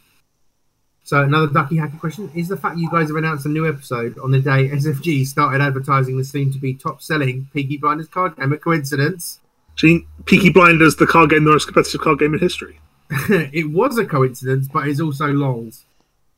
Peaky Peaky Shadows, the card game, is Yeah, that I oh. just remember that video. That video where Locks came out with we've got really exciting news. We've done a deal to do a Peaky Blinders game. It's like if he knew then that it was just a reskinned Shadow Games, how can you have such a It's also because I think fuck there actually another Peaky Blinders card game coming out. I think there are two. Oh, you're kidding. brilliant. I want to say I might have just made that up, but I'm sure. I'm Hoping you've made that up. I don't know how people could how they could two people could own the IP at the same time, or not own the IP but have the I, the uh, the rights to. Well, Anyway. no, I mean, does you do have a few things that go. Oh no, there was one released.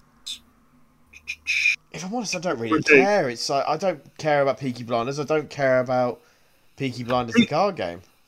Peaky Blinders under new management was a card game released in 2019. Sorry, that's where I got it from. Oh, so long Ah. ago as well. The what the, the, the Uh, market's ripe for a new one. It's been almost two years since the last one. So I'm going to use Ducky's question to segue back to something we were meant to talk about, uh, which I'm hoping Dan can illuminate me on because I have no knowledge. Is this notion of Magic the Gathering Warhammer 40,000 mashup? And Lord of the Rings. Right, Oh, so what do we see? There recently in the last couple of years, Magic started doing. I think it started with there was a set called Ikoria, which was all about like big monsters mutating and doing fun stuff.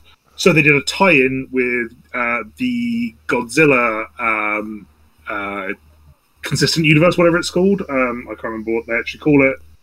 Is it just called like the Kaiju verse or something or whatever? It's not irrelevant. Uh, where like they did alternate skins of some cards that were like this card that we've printed as like in the set it's Big Red Dragon 2. You can also occasionally get it as this is King Ghidorah, but it has a little bit below says counts as Big Red Dragon 2. Right. Um, however, there was a bit of controversy uh, halfway through lockdown where they released what's called a secret lair, which is like a small drop of cards where like you put it's pre-order for like six months time. You will get this like special limited edition set of cards. The Godzilla one, Dan, was just the lands. No, uh, but in the Ikoria one, they did like literal characters. Oh right, but the Secret Lair one was land. Sorry. Yes, but I'm going on something else. With the secret Oh my bad. Sorry. they released uh, the pre-orders for the Secret Lair: The Walking Dead, which um, was characters from The Walking Dead, uh, but they were cards that have never been printed before. Okay. So the only way to get these cards, uh, and they were tournament legal as well, which was the big problem, was to buy this Secret Lair pre-order, which a lot of the community threw up arms about because if like two years down the line, um, Walking Dead Boy Three or whatever becomes a tournament stable card, you can't get that anymore. Which is the first time that that's ever been done in Magic. Uh, so it could Oh. either be, it could be either one of the ways they're doing it. So you know your Black Lotuses, you can still technically get a Black Lotus, So just not the original print. Uh, no, but you you can get a Black Lotus if you can. They were in general cir- circulation. These secret lairs are. Th- there is a time period in which they are being sold. There is this many of them. That is it. That is done deal. Is more the point compared to old rarity. Yeah. Like old rarity was. Like, getting a Black Lotus now is difficult just because time has passed and they are now not sold anymore. But they were in circulation as normal. There was not a like a, a cut off like the cap of amount that they've produced. If that makes sense. Sure. It would be like, um, think that's good. It's, it's very hard to draw comparisons. There's not Yeah, many. I, I understand. like if Show understand that. Flint I, I had struggle to see different rules from Flint. yeah, exactly. It just, I mean, limited edition's always been limited edition, though. That's the bit I'm struggling with. Yeah, but ma- the point is that Magic has never done this. Right. Okay. Magic Okay. has always always been like the everyone can have everything and therefore play with everything. Apart from this one is you like the secret lair in the wa- in the nature of the box is is not It- their it usual bag. Only available direct order from Wizards. Uh, it's never going to like the the little game stores and, and like that sort of thing. Like I'm Yeah. sure people have uh, done can explain what's wrong with it better than me, but I just know there has been uproar and Yeah, yeah, sure. So we're, the feeling is that we don't actually know yet, do we, that this 140,000 one is going to what it's going to be in practical terms. it's it's whether it's it might be like a skin for a card that you just have to like buy a it's like a buy a box promo or it could be its own separate release because i believe they've also confirmed that i want to say next year they're doing their first uh, magic set that is not in the magic ip i believe they're doing one based in a dungeons and dragons which is still owned by Yeah. Wizards of the coast but they're doing one in one of the Dungeons and Dragons planes. That's cool. Past Um, secret lairs have been interesting the way they've been doing it, and it, it's sometimes it feel it's difficult to understand whether or not you feel it's just a money grab. I mean, they're all money grabs, right? But Yeah. it's di- difficult to know whether it's tied into something or whether they just think they can get On away with side it. note, uh, the one secret lair thing that did get me was they did one for Children's Week, where normally a secret lair costs thirty five pounds, and you get the cards whatever. They did a charity secret lair for Children's Week, which cost sixty dollars, and twenty five went to the charity. So it was just like we were paying for their charitable. It annoyed me. It was dumb as fuck. Yeah, it should be the same So to price. as Naked clarify- Yeah. charity. For people like me who don't play these sorts of games, this it's very unlikely this Warhammer 40,000 thing is its own standalone game. We're, we're saying Almost you can be a. Magic the Gatherer player, Magic the Gathering player. Yeah, it's Like, not. There's already TCGs with like. Oh no, there's there's limited card games with 40k and stuff. If not anymore, they stopped doing that. Oh no, but then they picked up the other one with the rotating cards. Either way, um, the closest thing would be like it might be that if there's there might be a skin for a legendary card that's like, hey, look, you can play Guilliman and Magic, but you're still going to have to play it in a Magic deck with Fireball and all the other. It's very unlikely you'll be able to make an entirely 40k thing. Hmm. Okay, The cool. short of it, Cool, Barry, is it's not of interest to you. It's not for me, Jen. It's not. For Unless you. you get into Magic for getting into Magic's sake, in which case you can own some cool 40k stuff. Hmm.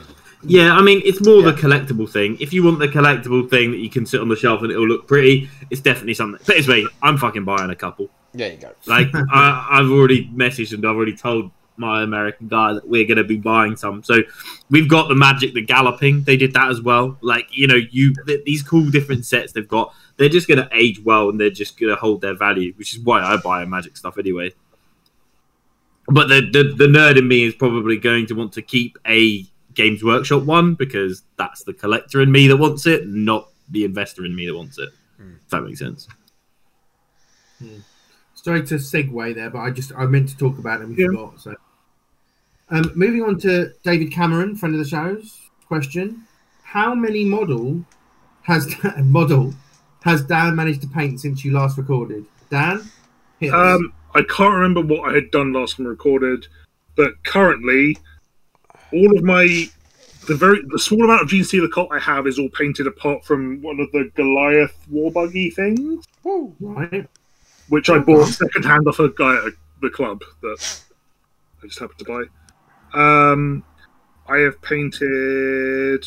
I painted the full uh, bandit keyword for Malifaux, and I started painting some uh, lawyers and reporters for Malifaux. Quite a Wow. lot. And I painted two monkeys for Bushido. Yeah. I'm probably like the second most hobbied person on the podcast currently. Possibly the most. Possibly the most. Yeah. Well, I think some of that was done before we recorded last time. First time in history. But I cannot remember. Shit, I feel like I should do hobby just so Dan can't win. Like Like, Dan, Dan's crushing it right now. I can't remember if you guys saw my like my like what was the dining room. It's just like a shit ton of paints on a table, and just Yes. occasionally when I'm bored, I'll just go in there and just like plop around paints for ten minutes. Cool. Good on you. Um, next question. Andy Johnson. COVID restrictions are gone, and there is a tourney that first week for every miniature game. Which one are you going to and why? Great question, Andy. Depends. For me, it depends entirely on who's going to them. I was gonna say I, my answer is whichever one everyone else is going to because I can give a fuck what I play. I just want to jam out and have a Yeah. good time. Do you know what I mean? Okay, well, let's, for the purposes of Andy's question, we're saying that everyone is going to go to the one that you're going to. Oof. Dan's fucked. He never makes decisions. Call me out like that, but fine. Make mean, Dan answer first, otherwise Is we're not yeah, getting an answer. Is he wrong though, Dan? Is he wrong? No. Come on then, Dan. Which one are you going Hi. to? Come on, Dan. the best thing about this is that I can see him. Yeah, we can. He's left He's the left call. the stream. I sincerely hope that that's recording picked up that Discord beep. Um, I hope it did as well. Um, Blue, blue. I think. Dun, Oh, I don't dun, fucking know. dun, Like, dun, dun, dun. how long's a piece of string? Um, it would be like if if it'll be like Guild Ball or like a very specific Malifaux tournament, probably like a like a Malifaux tournament with like that's like designed for newer players, like maybe like fifty soul stones with a like twenty point board or something. Can't believe you'd go to a Guild Ball event. Have you learned nothing? That's how we killed the game the first time. Fine, fine. Dan wants to kill games more. Matt, go. Uh, Bushido, Mary Aristair. Ah, Okay. prime time. I've got prime time existed. Yeah, we need to play I want to. I want to do that, but not as a tournament. Yeah, I just want to go to like. prime time. I bought Prime Time. Yeah. I got prime and I've got too. all the latest uh, Aristos, and I'm hoping they do more soon because I like I like the two little two person packs of Aristos Yeah. where we can get some just some cool characters. just the qual- the models just haven't been up to scratch, man. And the skin models, honestly, it's like they've let their interns loose because they've been poor. I'm sorry, no, I'm so, I'm sorry, fucking no. Taowu looks baller let as fuck. I'll let you have that. Taowu is fantastic. I 100% retract that. I looked at that model and wondered whether I had a gilf complex. I was just like, what the fuck? This is incredible. Yeah, but unfortunately, for every tower, you get apparently uh, Father Mendoza. Oh fucking- yeah, the Father That Mendoza is not great. that Oh, model was what a a missed miss. opportunity. What a brilliant idea for a model that was executed so poorly. But I think we've moaned about that before, so Yeah, I yeah. shan't. But like, no, I think the Aristo mod- the Aristeia models are really nice. I like them. I think they're they're a cool like I For, board, for a board style. game model, I think they're very good. yeah, and they're Yeah. pretty inexpensive. Like I just want them all to be metal. That's the Yeah. problem. Yeah, Barry, Um, what tournament do you go to? So I'm going to go out on a limb and go with a Takure tournament because I feel I would learn a lot by getting beaten up. But the game doesn't exist yet. But that wasn't part of uh, Andy's. Fair enough. Um, if if we're gonna to the if we're gonna go with that, I would probably say. Do you know what? I think I'd probably say an Infinity tournament because Nice. again, it's a game I need. Infinity or Code One. Ooh, I'd go proper, full on, balls to the wall. And you, yeah, But what I would say is it's quite a scary game, Infinity, in the sense of there's a lot to learn, a lot to remember, a lot to get your head round. And the, the problem is it doesn't have a clock. And I do hear a lot of stories about, you know, that one turn that took, you know, a third of the time. And we all know I'm not a fast player. And I do worry that I would mess up. So, because I'd just be playing so fast, so I'm not that guy but I think I'd quite like to go to an Infinity tournament, but I also find it very scary. And we've discussed this before when I have these worries about going to events, and I don't seem to find them as fun as you guys. Just build it up and make it really scary. Um, so part of me's like, what event would I go to? Anything at like Dan's house? I'd be down for that. Yeah. The Dan, Oh, I- Expo. I would I've attend been- an SBG doubles. There you go. Oh, can I be your partner? that. What was Um, that, Dan? I said, can I be your partner? Of course. You can be his partner, Um, baby. I've been talking with um, Scott from the club, and we just want to play board games. Like as soon as like we get like slightly relaxed like indoor restrictions, we just want to play some board games. Mm. Oh, mate, hundred percent. I want to play some fucking Kingdom Death. I want to play some progressive board game that we can like have a campaign going on, some shit like, that, man. I've been buying board games like they're going out of fashion on. Like, I bought a copy of Tsuro the other day. I'm gonna. No, I want something like Kingdom Death, but not Kingdom like other stuff. Like it doesn't have to be Kingdom Death, but Kingdom Death Yeah. is the is But what, I about want. the Dark. Souls game? Was that? I don't I think we had got played the it. Bloodborne game from Simon delivered during quarantine. Yeah, we saw that take up your sofa. The what game? Bloodborne. Bloodborne. No, I don't know. This that. is the. It's like uh, Dark Souls, but um, a different, a slightly different aesthetic. Very slightly. I moved some of the board games out of this room into the other room, and I've just sent you a picture of the pile. Goodness gracious me! Oh dear. I think all of these oh. were newly obtained during lockdown. Wow. Oh, Dan, you know what we have to play? Wavelength. Oh fuck yeah. We finally have to play Wavelength. Where did you That send the picture? Into Discord. in the Discord. In this Discord. Oh Jesus Christ! I think you can see wavelength. It's like there. Yeah. Hang let's let's bigify you. Yep, there it is. I see it. Well done, Dan. But yes, that's that's the sort of shit I want to play. I just Yeah. want to sit around a table, kind of like chill out, Yeah. midday, start playing games, order in a takeaway dinner, choose whether you're going to continue the game or like play Break poker or play a different game. Like I just want a fucking chilled night. That's what I want. I want Beer to and do. So, what I want to do is. I have a meat smoker I want to break out. Let's do it. Yeah. Yeah, Oh, man. Daniel, I want to Oh. do another BazCon style Yeah, event when lockdown is over, where we go and get another house for a weekend, Yeah. and we We were meant to do it last year, but COVID stopped us. exactly. But I, I think that needs to be our celebration of uh, lockdown being over because I think getting you know twelve to fifteen of us or whatever we get to all go away and just play board games and miniature games for a weekend. I was thinking more like six to eight because some people annoy me. Fair enough. Do that. And it would Um, be you'd be, be able to get a, a better place probably. See, I'm, I'm Sorry, against while- while one of we've those been- people. While we've been talking, the Warhammer community uh, articles just dropped today. Anything good? Uh, there's a Marvel comic about Yeah. Magnus Chaos. Marneus Calgar's So, got one. We've heard about that I have. I have all of the Marneus Calgars released so far, including all variations and the var- the one in twenty five, one in fifty variants. Nice. And there's going to be a reveal for Necromunda this week.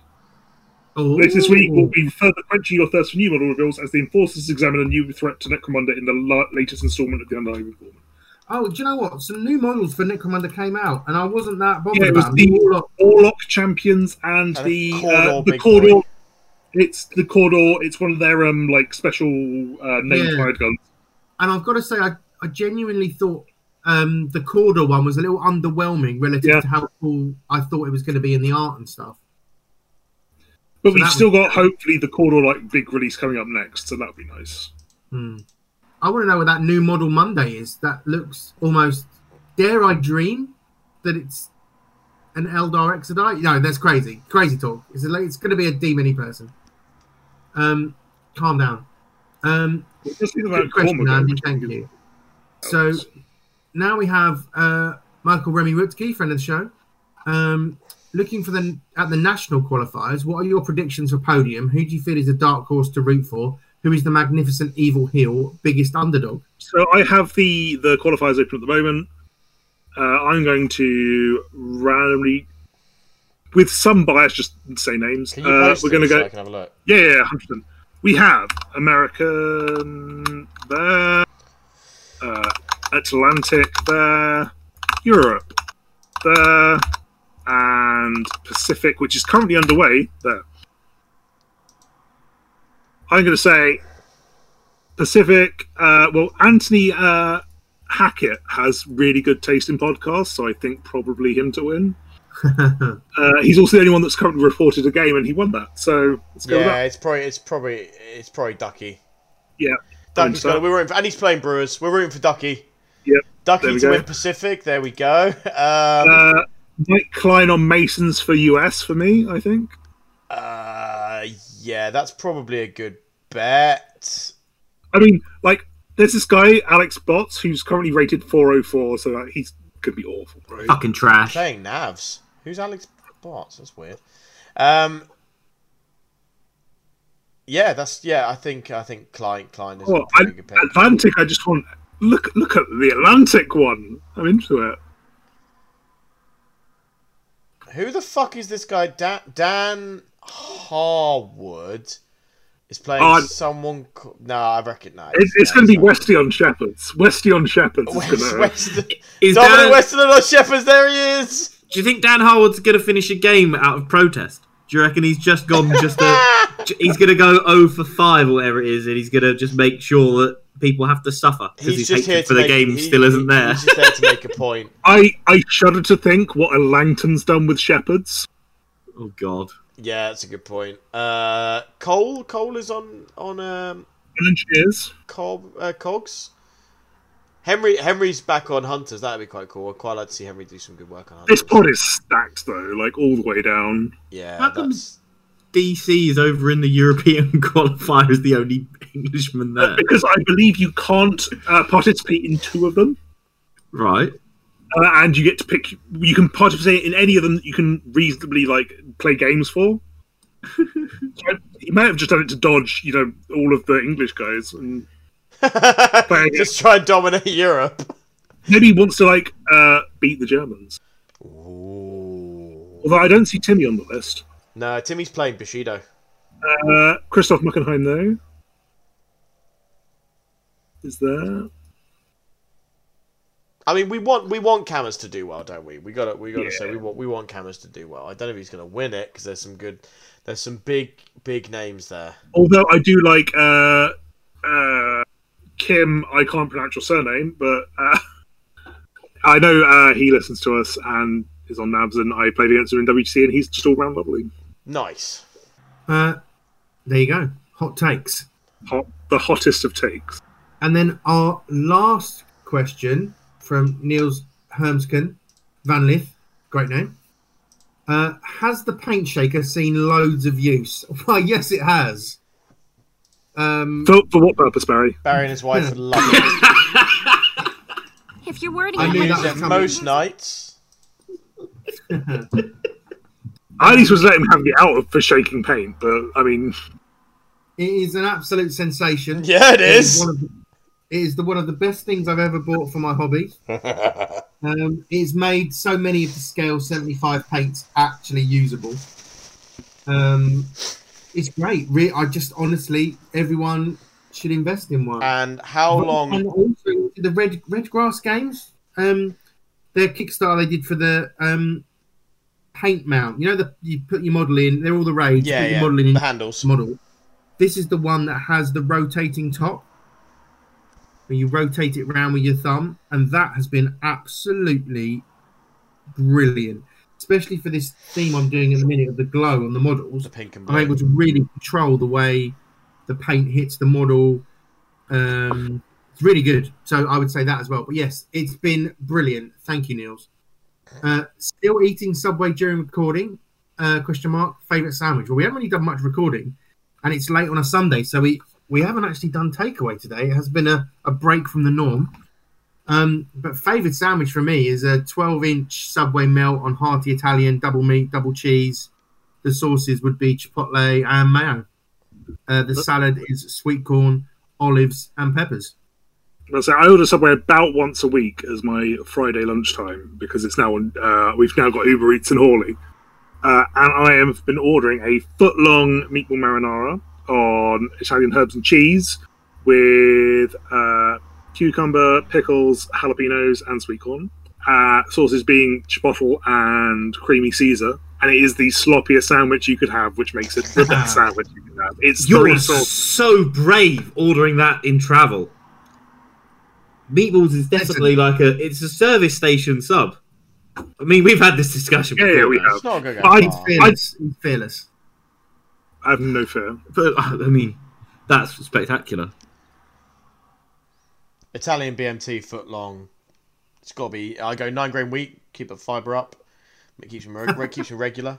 Um, get uh, I go cucumber lettuce tomato and it is the garlic aioli and southwest.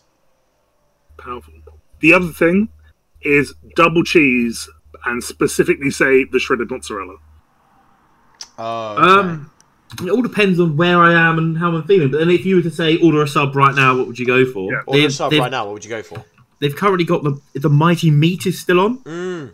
And it is it's, it's a bit bit of a, all right. That's a. BMT with the with the marinara on it as well. The meatball marinara in it. Exactly, exactly. Mm. Can't can't really go wrong with it. Mm. Um, chuck your southwest in, chuck your sweet corn in, your cucumbers, your tomato. You're pretty much good to go, aren't you?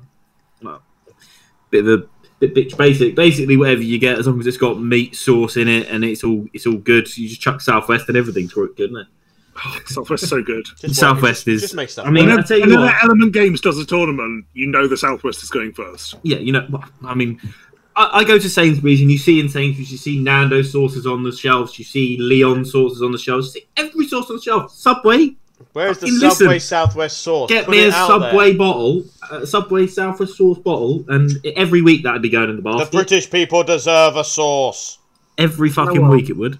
I think I might have a Subway tomorrow now. You've really taught me into it. Yeah, and I bet it's got Southwest sauce on it.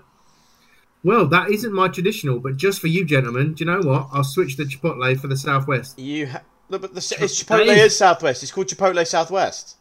No, it's the same fucking thing then. What are we Yeah. talking about? I have it on everything. Oh, sorry, I, I've only ever described it as Southwest. Because you're not sure how to I've say only ever Chipotle. it as Chipotle. What's that? Is it because you're just not sure how to say Chipotle? Yeah, pretty much. Yeah. Bottle. Chipotle, yes. Chai pottle. Chip, chipot, chipot. You gave him all the easy ones. You can see. Oh no, you can't. But My uh, Uber Eats app is one, two, three, four, five, six, seven, eight, like ten Subway orders in a row. and What then there's a guy. KFC, and then it goes back to Subway. I've had a fair bit, fair bit of real pizza company recently, which has made Barry uh, jealous. They've Oh, got their own app. So jealous. So jealous. Oh, Um, Great stuff. and Right. the last bit of Neil's question Yeah. and last bit of the podcast is, and because I need to ask, have you seen the town hall keynote from the GBCP? If yes, thoughts. I haven't, and I'm really sorry, but I've got to bounce. But so we I discussed that. will, we, lo- we, we already discussed discussed that. I will love and leave. See you guys later. Bye bye bye bye. Bye. later. Bye, dude. See you Later. Yeah, we already discussed Um, that. Um, Dan, did you want to? We didn't really talk about it earlier. What is your official role? Uh, I don't know what I'm officially called, but I can go and find out. Um, do, do, do, do, do, do, But I, I did watch it. You know, 'cause, you know, as much as I moaned and went bonkers, I've calmed down a bit and I am interested. And on a side note, we mentioned Dan Harwood. I'd love to say how proud I am of Dan for keeping up the bile and vitriol. I'm so glad I'm so proud of him for still being so angry because I wanted to be that guy. And for me, it's ebbed a little. I'm just this. I've moved into like the disappointment, whereas he is still full in. He's still in the the anger mate. stage of grief. Yeah, I like it. I am on the rules committee. Right. I You should, that get, you should get business cards made. Are you allowed to tell us what um, elements you are talking about, or is that not allowed to talk? About? I have no idea what I can and Let's can't say. err on the so I- side of caution where Dan doesn't say anything. Okay. I am. I myself. you to say I'm interested. Yeah. I'm looking at mostly fish, nabs, and masons, and I am pretty happy with how they are. Cool. Right, that's a That is podcast, I very reckon. Yep. Well, do you know what? It's been real fun, and I'm sorry we've left you hanging for so long, and I'm sorry this wasn't vintage us. But a, we haven't done it for a while, and b, it's much harder online when we're not all together. It's not the same. We miss we miss that chemistry. It's not the same. Um, so as soon as we're allowed to be back together, we will be. We'll do a we'll do the gangs all here, the bands back together type thing.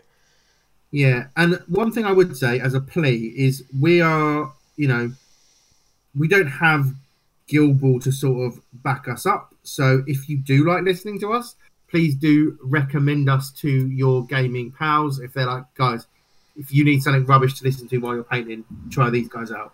Also, Um, tell us what you want to hear. Yeah, if Yeah, you'd like How does that sound? if you have ideas, it means that If means we don't have to think of tell us it's content. Yeah, agreed. Is this good Um, for you? Do you like No. this? Is this nice? Do you like Don't it? like Should I it. go harder? Should I go harder? not Should I go there. No, softer? no, stop, stop, stop. More time or less? Oh, God, less from you, always less. And on that note, Matthew, Please do. A roll better. I'm feeling bad already. Aroused, you mean?